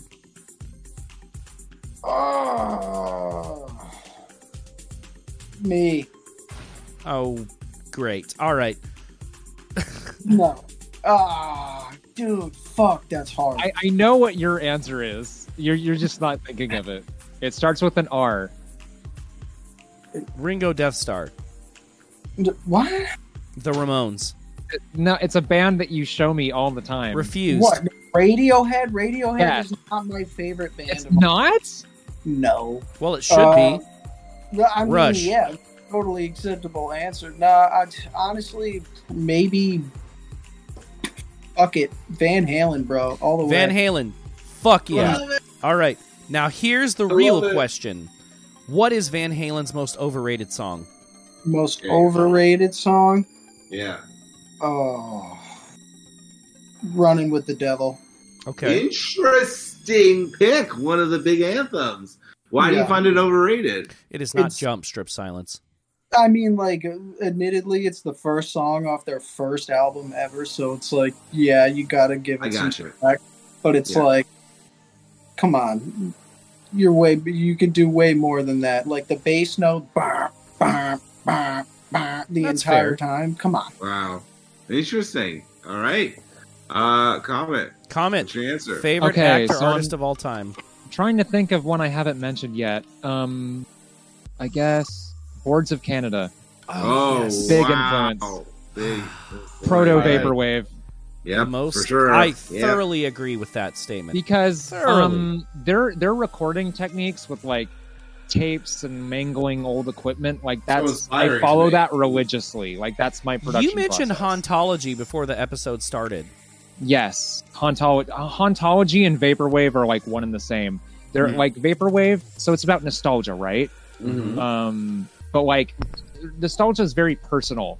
Um, it's bittersweet. You know, Mhm. it's not just like warm, fuzzy memories of your past. There's Right. like this this like sad awareness that like that's gone and, and like Mhm. metaphorically dead now Mhm. and you can Mhm. never have it that way ever again. You can never have those good old days, you know, the same way. And so it's kind of like a ghost that haunts you, and it's kind of creepy. And a lot of Boards of Canada music evokes that, like, like you hear a happy little melody playing that sounds childlike and wondrous. Yeah, literally but in many it of their gets damaged and destroyed by like their use of like old tapes and vintage gear. It like Yeah. wears it down. So you're hearing a happy little tune, but it sounds broken and sad and like messed up and like it's dying. And it's like, ooh, that, it just makes me feel really uncomfortable, but in a in a in a fun Like way. found it in an attic is- somewhere. I think music should be challenging and like very emotionally conflicting. And when I first started listening to them, my friend recommended me to listen to their music, and I didn't like it at first because it made me feel really creeped out and uncomfortable. But I couldn't You deny that like the Gotti composing first, is so good you? and the production is so good and the melodies are so catchy that I eventually like decided to sit myself down and just like deal with that weird feeling, and I ended up falling in love with them, mm-hmm. essentially. So All right. I love it. Now you have to tell me their most overrated track. everything you do is a balloon. Oh, yeah. It's everywhere. It's just it's everywhere. I- I and would have think said it's, Dave I think it's Cowboy. a fine track. It's We- decent, but it's really repetitive and it's not that interesting. And We can listen to more. any anything off of Geogaddi is Yo, like a million times better. fingers. Yeah, Strip yeah. Silence Beware the mentioned friendly salad stranger. Yeah. Bro, that yo, low key salad fingers kind of got me into the music too because I remember Right. as a kid Yeah, that was the background song Yeah. for and I that. that- so background and I'd be creepy. like, that shit. You are not the only person who said that. Yeah, Yeah. Yeah, and like yeah. I don't even know how to describe that melody in terms of emotion. Like it's Wow. just It's just it's it's It's exactly what you describe It's it's lighthearted, but it's it's it's um, longing. It's but it's long- so it's so lo-fi that it sounds like broken and like fragile sodden. and sad. it's soaked Gee. through and damaged. And like the title too, it's like "Beware the Friendly Stranger." So you're thinking about like a poor child being like preyed upon by some creep. It's like it Oh it, my ma- it like puts a horror movie in your head. It's so It reminds me of that old. I've mentioned this on the show before. There's an old PSA that I've shown Lux where it's like from the '60s, and it's like "Beware," like I'm the spirit of dark and deadly water or whatever. Oh my god, it's like fucking terrifying. that that oh. goes into like analog horror, Yeah, like Oh, the Yeah. old CRTs and the VHS stuff. It, there's something inherently creepy about like old technology breaking down. I don't, I can't s- like understand exactly what it is about Yeah. it, but it speaks to me very deeply. Me too. Me too. and too. it like it challenges me in like an interesting way and stimulates like my mind. I don't know. So hell yeah. I might do I might do an analog horror side project with Comet. Mm. I don't know. Who knows? Because to me, all of that connects with vaporwave because it's about it's all about Kinda. nostalgia Very and how nostalgia so. can be warm and fuzzy and happy, but also kind of it has this like creepy undercurrent. It can be unsettling Like a- for sure. Like a ghost. It's a ghost of the past. Yeah, so there's definitely room to explore that. Right now, you know, we, me and Sona have been on like this wondrous fantasy kick. Lately, Yeah. like old school RPG, like fantasy RPGs and stuff, which is really, really upbeat and nice. And that's how I kind of want to keep Comet. But every now and then, I like want to trail off into the dark side and make something kind of spooky. Who knows? If their inspiration is there, absolutely. Yeah, I mentioned that like that PS1 idea where I just like record like liminal spaces in PS1 games I find and like score music to it. because I've done soundtrack work before for um, my friends. That's a They project I'm very excited about seeing. Yeah, like okay, so er, just a little side thing. Um, my friends have a YouTube channel called Mick Jade Productions. It's M McJade C Productions. J E Y D, and they do a bunch of funny like short films there. And I've scored pretty much most of the videos. You, if you hear like synthesizers and stuff in the background, it's me. Very So, cool. McJade If Productions. you want to hear more of my stuff in, in terms of like film composing, it's under McJade Productions Shoot, on YouTube. Lux just linked it. Thank you, Lux. Dope. Thank you so one. much. All right, Mm-hmm. fellas, next round. Sona, starting with you. What are your top three acts that you wish you could see live? Dead or alive? Any top three? I would love to see Alice in Chains live. Wow. Uh, Interesting. bro, Alice in Chains goes so fucking hard. I Uh, love Alice in Chains. kind of uh, like a tie with them, low key, around the same time as uh, Stone Temple Pilots. Them too. I would love to see them. Wow, Yeah. interesting. Some real tricks. early 90s shit. Wow, Yeah, that's so interesting that that's like this is like the thing that you would be really interested in seeing. like that's what I grew up on. You know, because I was born in '98, so like oh my, yeah, my dad was listening to all that shit. Like when I of course, of course. Um, also, I'd love to see. I'd say Tame Impala, but I saw him live in March, and it was so dope. Like one Oh, of the, bet. easily the best show I ever saw. Um, wow. hmm. Van Halen, obviously. But like, let's Oh, say yeah. Van Halen at their prime. Like, you can Oh, say, yeah. like, you can go back in time and see them in like 1979 or 1982. Oh, oh yeah. Um, I don't know if you guys know anything about Connecticut, where I'm from, but we had, like, used to have this huge coliseum. It was called the New Haven Coliseum, and like it was a huge venue, and like all the you know huge rock bands would play there all the time. And um, like my dad went to go see all that shit. Uh, Damn. you know, 1984 World Tour. Wild. That's unreal. Real nice. Comet, you got three for me? Yeah. More? Okay. So, um, very specifically, Juno Reactor from Yeah. their 2001 tour for their Shango album. They did a live show in Nah. Tokyo. There's a whole thing on it on YouTube. Um, yeah, specifically from 2001 in Tokyo, Juno Reactor.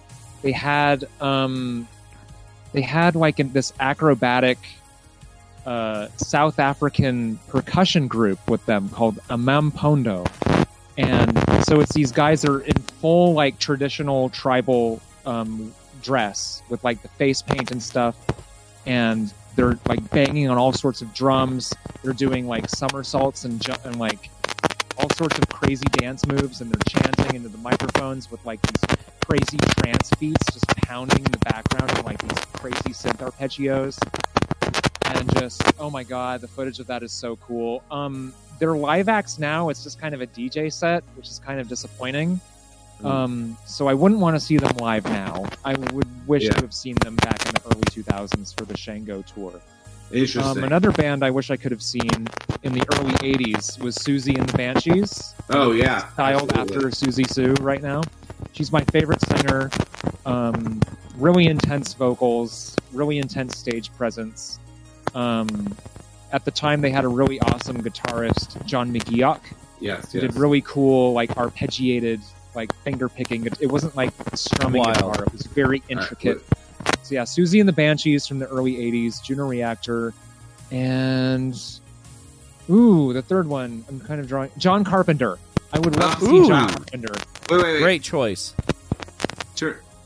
Gonna move the mic a little bit, getting very crackly. What? Yeah, is Oh, that you or sorry. is that Move- Comet? move it oh, once you're over there, it's not as crackly. All right. So And is John it better Carpenter. now? Here? Yeah, when you're facing that direction, for some reason it goes away. Yeah, I don't know what's causing it, Yeah, but it's it's the weird No, no. It's the wireless bullshit. No, no, it's, it's only when you turn to the right. Apparently, that's. oh my god. Okay, that's so Stay here weird. and you're good. All right.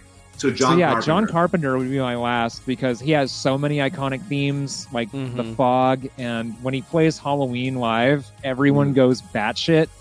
Yeah. and it's the best. Dude, Lux and I watched Assault on Precinct 13 for the first time a couple of oh weeks my ago. god! And every once in a while, just have to just like out of nowhere, just go da-na-na-na-na, da-na-na-na-na. yeah, I know. He's, he's really repetitive with his themes, but that But like helps he's great at writing it into your head. You know? Yeah. I mean, How I'm pretty sure the your thing head. from the thing was just don't. Yeah. Okay. So Don't. fun story about the thing is that he hired um that um, that classic spaghetti western composer. Oh, he did he did music for Uh, Quentin oh, um, Tarantino too. yeah, Oh no. I'm He's forgetting really his famous. name. I'll, I'll, I'll tell you in a second. I, I know who you're talking exactly. Yeah, I Oni. I keep something Oni, something. Uh, hold on. Yeah. So, anyways, while you're figuring that out, he had he hired that iconic composer to do the music for the thing, and he ended up Inyoki thinking, Morricone. That's in it, right? Inyoki yeah, one more time, Ennio Morricone. Inyoki. And now I remember Inyoki Morricone. Once you said that, Morricone, is that how you Morricone. pronounce Yeah. it? So we Morricone, hired Inyoki Mor- Morricone to do the, Ennio uh, Morricone. the music. Inyoki. What the fuck is this? Uh, it's a Ryuichi. Sakamoto. Ennio- What It was a? Japanese. Ennio, Ennio uh, Morricone. Ennio yeah. Morricone. Yes. Thank you. um, so John hired him to do the, the, the music, and it was this very big, bombastic sort of orchestral stuff. And John ended up not really digging that, so he cut all of that out except for the bass tone, and like oh. literally got rid of everything except for the bass. So that's why you're left with this iconic doom doom Yep. doom doom. And it works which is also so in well. Halloween. Like if you listen to the chase scenes in Halloween, it's done, done on like very simple but like repetitive, and that's what get, makes it like iconic. I mean, it worked in Jaws. Yeah, it's just two notes. It's 2 Mhm. fucking notes. You know, and now and now the whole world knows what that is. So if Well that that's why I'm so into like composing stuff from scratch. I want to find like a melody that just resonates with everybody and like can I don't know be as has have the same kind of longevity as like a nursery rhyme that's been passed down for hundreds of years. That's that's like my ambition. Right. Yeah. All right.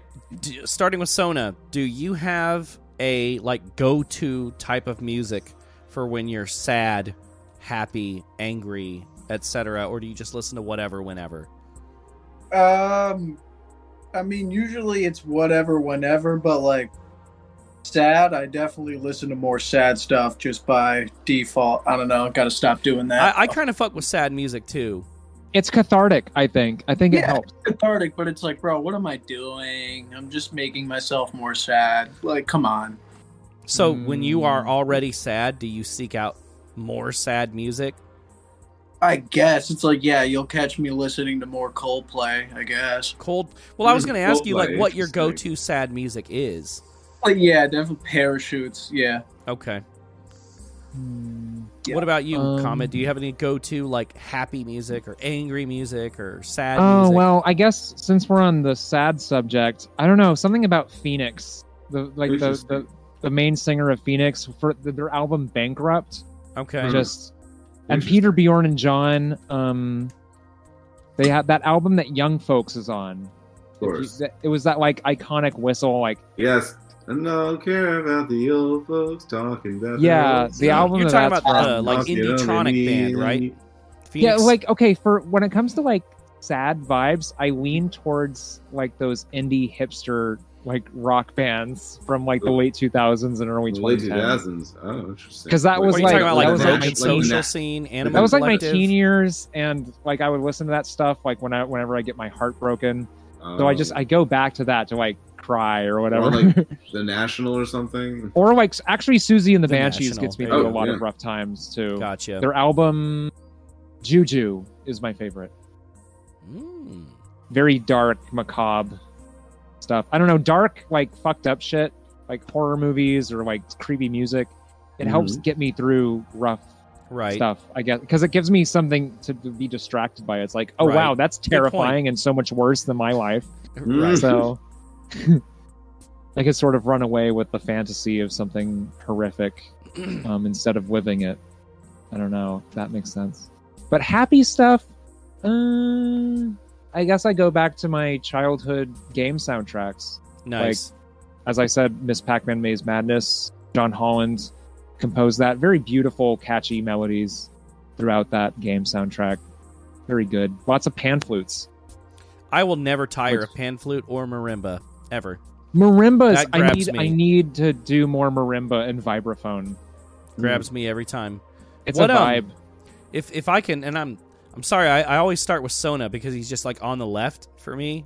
No, that's on the fine. Right. I Uh, feel like I'm talking too much. I'm sorry. no, you're no. That's hogging. this banger of an episode. Um, Okay. starting with Sona, like what what grabs you when you're listening to a song you've never heard before? Like, say you listen to a track Skelly puts you on. Say you're listening to R plus seven for the first time. How are you gonna like know if something has grabbed you or not? Um, I don't know. Like when you just like when it puts you, when it takes you places. I don't know. That's a great fucking answer. Atmosphere. Yeah, atmosphere. Just you know when it's like, you know, this is. I guess when it's like, okay, this could fill the soundtrack to my life in a Nice. weird. Yeah. That that's a good way of putting it. I like that answer a lot. What about you, Comet? Um, for me, it's it's all about melody. So sometimes it hits me after Me too. I've listened to the music. Yeah. So I, let's say I put on a record and I'm like, okay, that was nice, and then like a couple days later, I find myself like humming like some of the tunes from it to myself, and I'm like, oh no, I can't get this out of my head. Oh, do I love this? I think I love this.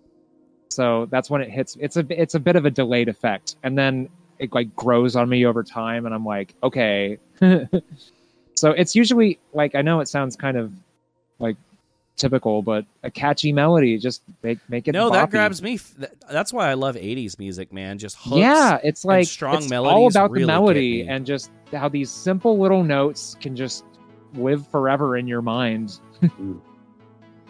great yeah, answers. it's Great it's answers. it's interesting. The psychological, like subliminal, I don't know, subconscious effects that it could have on you, and how it like right. Throughout throughout your day, you just catch yourself like whistling along to it, and you're all like, "What? Where did that come from?" Oh yeah, I listened to that thing the other day. Uh huh. Got to hear it again. Yeah, it makes you want to keep replaying it. You know, replay value. I want to ask y'all, as uh, as people that are familiar with and and very knowledgeable about the visual aspect, um, what are some examples of starting with Sona again? What are some examples of your favorite album artwork? Favorite? Oh, you know who has really fucking hard artwork? Asia. Oh, Yeah, they Asia. Bro, Yeah, they like, do. Interesting choice. Every Love it. Asia, uh, Honestly, like proggy stuff in the '80s is always hard as shit. yeah, like It'll be like a spaceship and like just that airbrushed fucking, you know, that like you know hazy brush tone Like, to it. and the spaceship is actually an electric guitar, or you know, some shit Yeah, like that. Austin obviously. Um, in uh, Gav Windows, he has like he he's he said it himself. He spends a lot of time on the artwork for his stuff, and like I always love his artwork, especially his last one, Empty Hiding World. Like that's one of my favorite covers I've ever seen. Low So good. Yeah, Right. so. Um, that I always thought Kanye had really good covers, you know, but as I've grown older, I don't know. Like the graduation and the bear stuff was like, you know, kind of overhyped. But after that, I thought he had really good album covers, okay. Yeah, no, you're right. Nice. Very cool. Comet. Favorite okay, so I guess my favorite band that um, that inspired me initially, Juno Reactor, have a lot of dope album covers. Uh, some of their early stuff, it was like weird collage stuff, like their album Beyond the Infinite from 1995. It's like this weird image of like a samurai, but like there's a bunch of weird cutout like facial parts that like go on. It's like all Picassoed, and it's like it was all done by hand. It was like before Photoshop. The, uh, one of the albums I do own by them, "The Golden Sun of the Great East," Ooh. is a really cool record because it's like a it's like a traditional painting, but Hmm. there's like digital painting put on top of it to add like Yeah, the gas masks wild and looking. the app the weird breathing apparatus Yeah. it's really it's it's cool I i like with it yeah yeah it's like Yeah, that's it's like a weird looking. sacrificial like taking it to the the lamb to the i don't know the the altar or now I've, something I'm kind of a philistine. I've never heard Juno Reactor. Is it like industrial music? kind of it's like Yeah. it's like synth, That cover gives like, off some like serious industrial music vibes. Yeah, it's like uh imagine like late '80s like dance stuff and like Okay. early '90s trance. Okay. Um, but like, but like Ah. you're hearing you're hearing like Latin singing on top of it, or like tribal drums.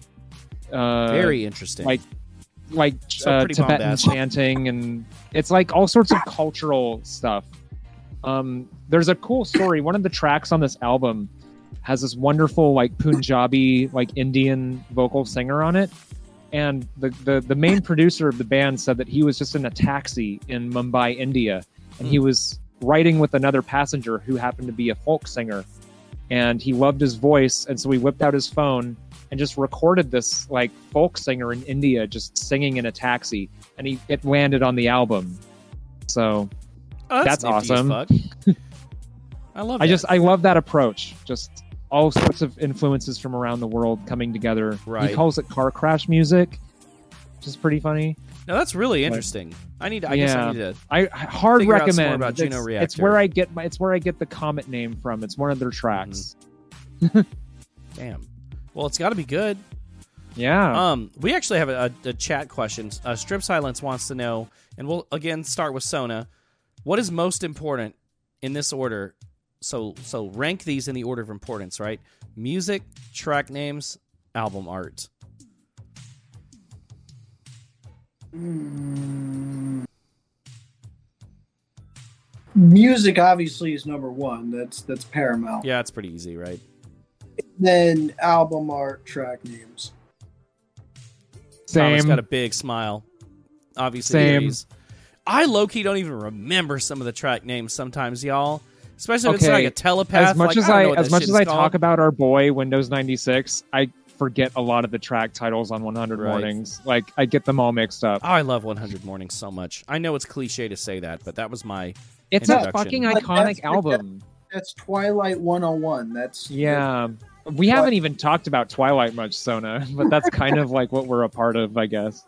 What do you mean? Because because Gav from W- W96, he calls his music Twilight synth. And Really? when we See, started sending him our stuff, he was all like, "This is some dope Twilight," and we're all like, Hmm. "Okay, so I guess this is That's like really what our cool. This is what- subgenre that's of really vaporwave interesting. is." Oh, FM wow. Skyline calls Wow. it MIDI wave, but Yeah. I think Right. Twilight sounds cooler. Twilight, it sounds really cool. Yeah. Yeah. Like well, there is Twilight. something kind of Vespertine about uh, Windows 96's music. Sometimes, some of his albums, I mean, you know, he's all over the place. Some of his albums are kind of like almost dancey, like the one with the the, the button up on the cover.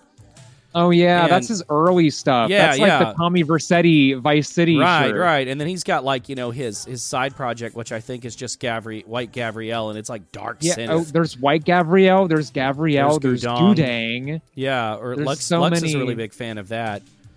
Um, yeah, I love Gudang. That inspired a lot of Soundbathe. My album. I need to because I love video game OSTs as well. So I Yeah. really need to hear Plume Valley. I haven't Plume Valley. I have that on vinyl. It's the I fall asleep to that out record. It just puts me in this wonderful. It reminds me of my trip to Japan. Actually, Oh damn! You It's went like- to Japan? That's sick. I get this. Yeah, yeah.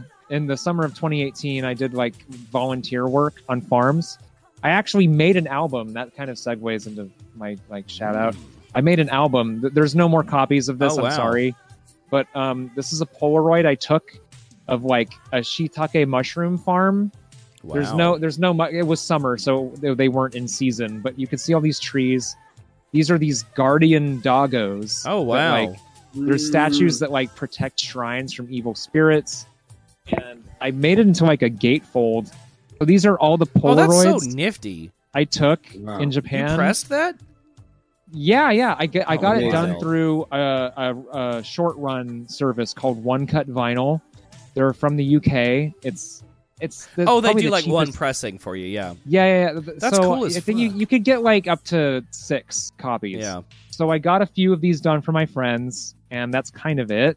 I if I had the funds, I would do a full like 200, 300 Mm-hmm. run, um, because I'm really proud of this one. I got it on this beautiful green. Ooh, And the sticker- goddamn, bro. The sticker is this like lovely uh, landscape shot I Shit, I'm got gonna of get a some of rice my field. DJ sets pressed to vinyl. Let's go. And Mhm. here's a nice koi pond from a park I God went damn, you to. took all those Right. photos yourself. Fucking Yeah. artisan as fuck. Yeah, I lo- okay. So what I love about especially like vinyl or like tapes is that it gives you an excuse to make a fuck ton of more art for it. Yeah. So it's not just the front cover. You have to design a back cover. You have to design the gatefold. You got to do the stickers for you know the label. It's cool. So I hope someday to uh, get more copies of that made for people because there there are some some some of my followers on Bandcamp are kind of pissed. They're all like, yeah, I hope you saved all those like files and shit so that people. Oh can- yeah, no, no, no I definitely do. So th- this album was it's called Countryside Days, by the way. It was inspired by my trip, and it has a lot of samples, like field recordings that I got while I was in the forests in Japan, and just it's a very Plume Valley kind of. It's like my version of Plume Valley, pretty much. So it's very like low key, like chill. The first side, like the A side, is very like poppy, like happy, upbeat, ch- like catchy melodies, and then the B side is like experimental ambient. So I tried to do like two albums in one. You should talk about your records, Sona. You you should show off your uh, tape of Mantis Fantasy. The people demand it. Here it is. Um, I, I don't know where the actual tape is for it. Hold on, fuck. It has a beautiful strip. Hold on. Yeah. So for for those that are tuning in on podcasting services, the boys have been showing off their their albums. Yeah. Sona is uh, showing off his tape of Mantis Fantasy. Yeah, Fantasy. he the, the sticker has a nice Bryce render on there. Yeah, that shout is out really cool. again. Yeah, I did these Bryce renders in there. Um, shout out Midwest Collective. Hell yeah. Fuck yeah, Midwest. I love Midwest Collective. Yeah, I have two tapes on them so far, but I'll let you finish showing off your J card. Oh my Oh, god. beautiful. I There's Or- love that. there's a lot of like chill synth stuff coming out on that that label. Like a lot of like hotel pools esque home residence type stuff. Do y'all Hotel y'all ever Pools is great. Yeah, do Oh, y'all yeah. ever like um like collab with anybody kind of from We Midwest want. I, Collective? I or- want to really bad. Um, Yeah. Uh, Nano Novo. Nano uh, Novo There you makes go. an appearance right, on you did Creation. that. Um, wait. Oh got my both. Yeah, God. Sona Sona has a track with the how many tracks with Pastel Beach? Uh, yeah, I just was on Pastel last- Beach seems really cool. I'd like to get more into their work. Hard recommends. Yeah. Here he is. I don't have the Obi strip for it, but the fucking the Obi strip Damn. for this Oh, I do. fire. Nice. Uh, This, yeah, Really, really cool. yo, his look shit. Oh my god, it's such an awesome. oh, that's a it's really such an cool awesome tape. What's that called? Uh, You seeing this, Chris? Yeah, yeah, I'm looking at the. It's beautiful. Oh, that's wild. it's one of the Holy beau- most beautiful tape designs I've ever seen in my That's life. That's really cool. I am That's not insane. exaggerating. I want What more people this? to do this. the Pastel Beach, bro. He's he's he might be Whoa. the naturally talented kid I've ever. Oh my god, yes. Like, wow. You know what? We should recommend. Yeah, So we're gonna get into wow. that actually in a minute. Um, we're actually almost done with our with our broadcast, guys. But I wanted before we got into that section, I wanted to see if Chris, if you had any like final questions you wanted to ask the boys. Uh, I want to know who they recommend. That's what I want to know. Who they who they th- recommend we check out. All right, yeah, yeah, Pastel drop Beach, some recs, as we guys. just said. Nano Novo. Give Nano them Novo is really good. Um. Alt. Yeah, Alt is Alt- good. shout out Alt too. He just had a tape. Alt, With, Alt F4 wave or different Alt. yeah, yeah. All right, Alt- uh, Yeah, that's him. Nice. Um, yeah, he had a he had a short little EP come out called Fairlight. Really, Very really cool. good stuff. really good. Um, who else? Gav. Gav, us. yeah, White Gabrielle, nice. Yeah, absolutely. Okay, so all of these albums are still on my Bandcamp, and they're very far from selling out. So there's plentiful, there's a bountiful quantity. So Sick. Sunrays is my last EP. It's really, really great. I love this. I kind of want to show off the J card really quick. Do it. Do it. Um. Well. so I, guess- scanned this like marble. and That's like actual marble that I put in my scanner, and I tinted it blue. I took that sun mask from the poster of the Wicker Man, and this is a per- this is a Persian god called Mithra. So the whole thing about Oh, this, this EP is it's about sun worship from like different cultures around the world, like different times. There's like a poem on the back that's quoting uh, the hymn to the Aten, which is the first like poem about like monotheism in in uh, ancient Egypt, because ancient Egypt was primarily like polytheistic, where they believed in True. multiple gods. But this one pharaoh came around and wrote this super like gushy poem about the sun, and he's all like, "That's the one true God." And so I thought that was fascinating. I made a track about that. That's kind of what this album is about. So yeah, Sun Rays. That's my proudest Too cool. uh, release so far. I'll say. I'm trying to go fast. So- no, there's no. We got ten more minutes. Okay, Yeah. cool. So, like, we'll just let you have the floor first. Anything you want to shout out. Um, if you're on Twitch, it'd be super cool if you could drop links to your Bandcamp or some of your albums. If you're not currently on Twitch, I know somebody awesome like Lux probably will. Yeah, just like okay, I guess the the link to my Sunrays EP, which is like the last thing I did. So even if you go to comet.bandcamp.com, Comment.bandcamp.com. Pretty easy. It's on the screen. Um, yeah, you'll you'll see you'll see that this is a I believe it's Theda Bara, an old Okay. silent film star. I just took a photo of her face and kaleidoscoped it to make it into like a sun, fool but like a biblically about art. accurate angel with multiple eyes. Shit. Yeah, so that that is like my proudest little EP I've done. I can see why. Um, Yeah. Do you want to promote anything else that you have coming up, uh, or shout out or Um, name drop anybody else? Now we know where to find your work, and and I recommend y'all run up those buys. Do you yeah have okay merch, so i guess um i have some stuff that is already available via streaming on like my spotify and like youtube like topic channel and stuff but i don't have it on bandcamp yet so i'm reserving a few releases for the upcoming bandcamp fridays Very so cool. there's like a workout like a short little workout like vibe ep like um like a cheesy 80s workout tape like imagine the music you would hear on that Mm, yeah. I'm gonna drop that on Bandcamp. I think on December second. That's uh, the next Sick. Bandcamp Friday, I believe. Because Very here's cool. a here's a scary thing with when you sell a lot of merch on Yeah. Bandcamp is that um, you get more money and you sort of build up a debt.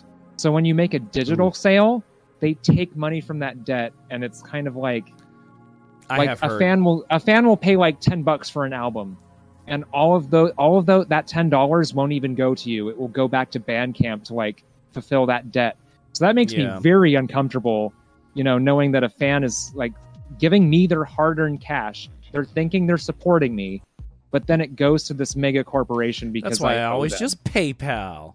yeah like I, I really wish that they could Hot take. use PayPal other- your friends. Just drop a DM. Hey, what's your PayPal, bro? Yeah, that's actually actually Especially someone did that recently like because I posted about that and someone actually was like, "What is it?" and they they sent it to me, and I was Right. like, "Thank you." Right. so yeah, Bandcamp Sick. is kind of fucking weird when it comes to that, but uh, yeah, I, I tend I'm gonna try and stick to just releasing physical stuff or digital stuff on Bandcamp Fridays specifically, so I Let's can do it. eat. It'd be it would be fun to be able to eat. Gotta eat, boy. Anything I am else you want to add before we uh, before we do Sona? Um, not much. Uh, I already shouted out who I want to shout out. Um, I talked about what's coming up. Um, but like as for like the next big album, hopefully by this summer, the desert level thing I mentioned, I want to get it out by this summer. But I want it to come with vinyl too, and that's kind of a thing. Is that vinyl is kind of fucked right now because True. pop artists have been overdoing it, like Adele with her three hundred thousand Oh, God, pressings right. Yeah, like right. it dried up the this before. manufacturing plants and now smaller artists can't get you know copies made at a reasonable time it took our album that we made together Yeah. creation it took like a year for it to drop. We were done Wow. with that album for a year. Really, I didn't. know And, but like because our record label was trying to get it through to the manufacturing plants to get Yeah. copies made. I don't know. It just the supplies were short and it just sucked. So we had like a, a one year turnaround.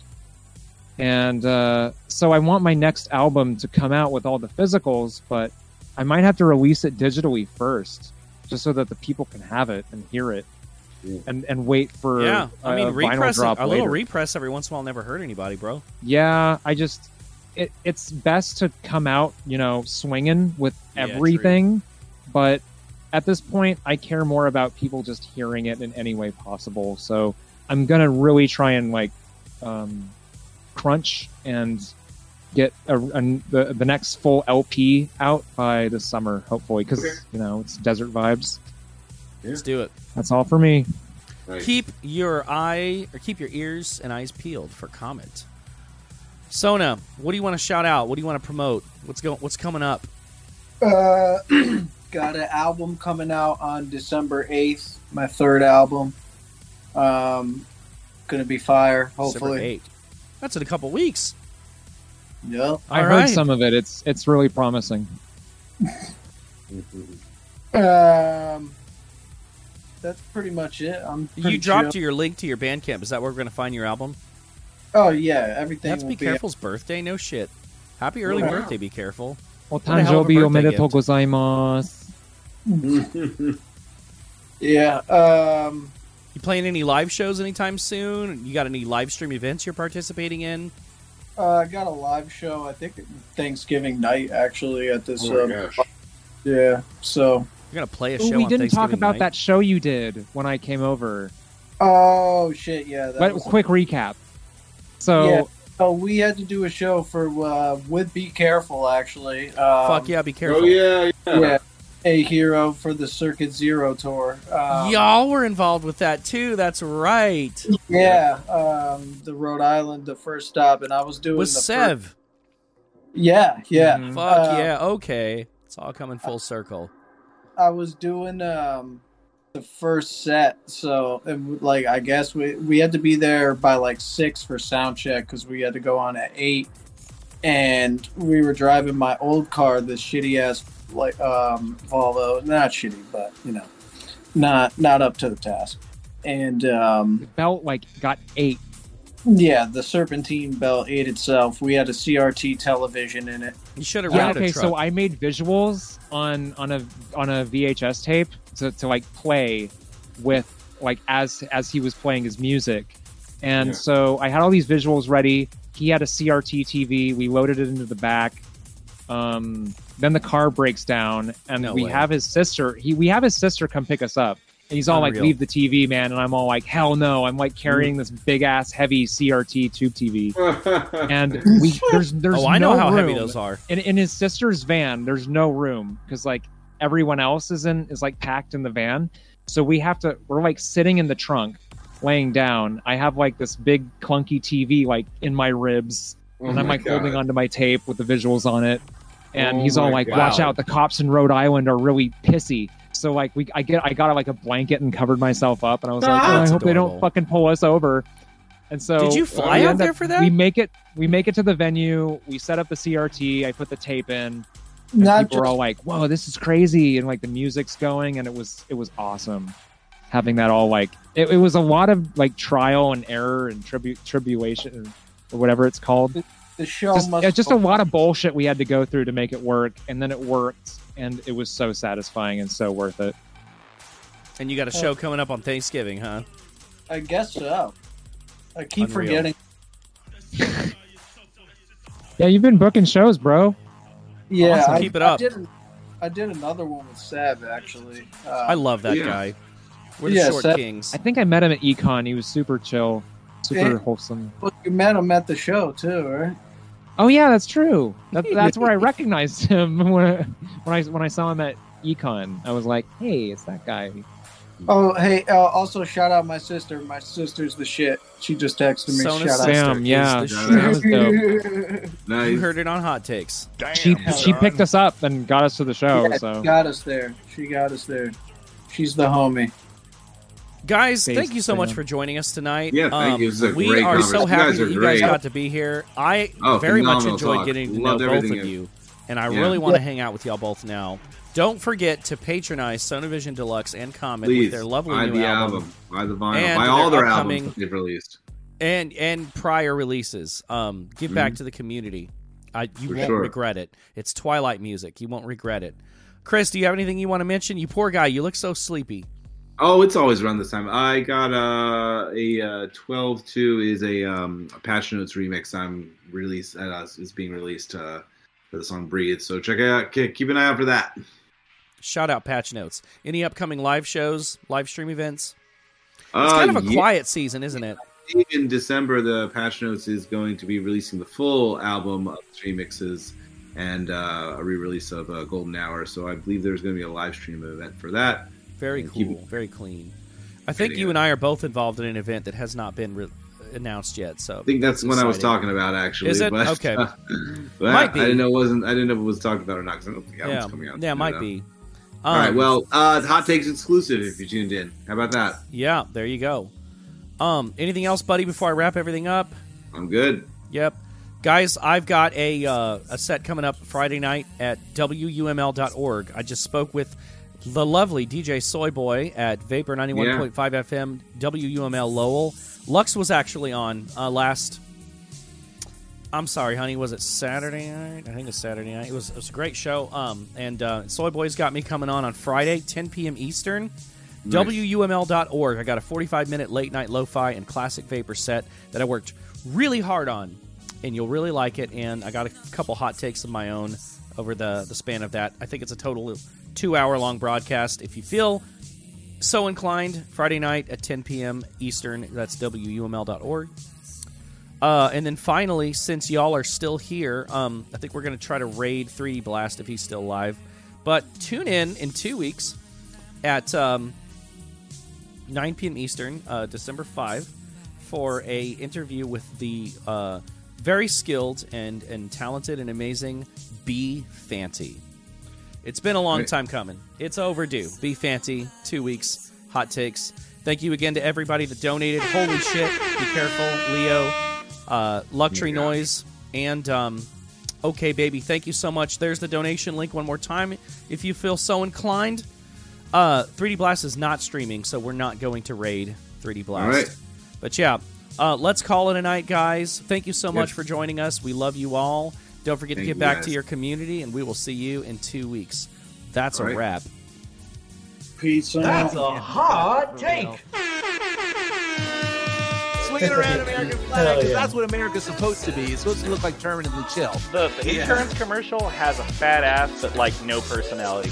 Yeah, I feel like sitting here and listening to this. No, god damn it. Uh, Isaac, New Noise is not the first fucking Refused album. Rip Isaac a new one today. Do you know what I mean? Like.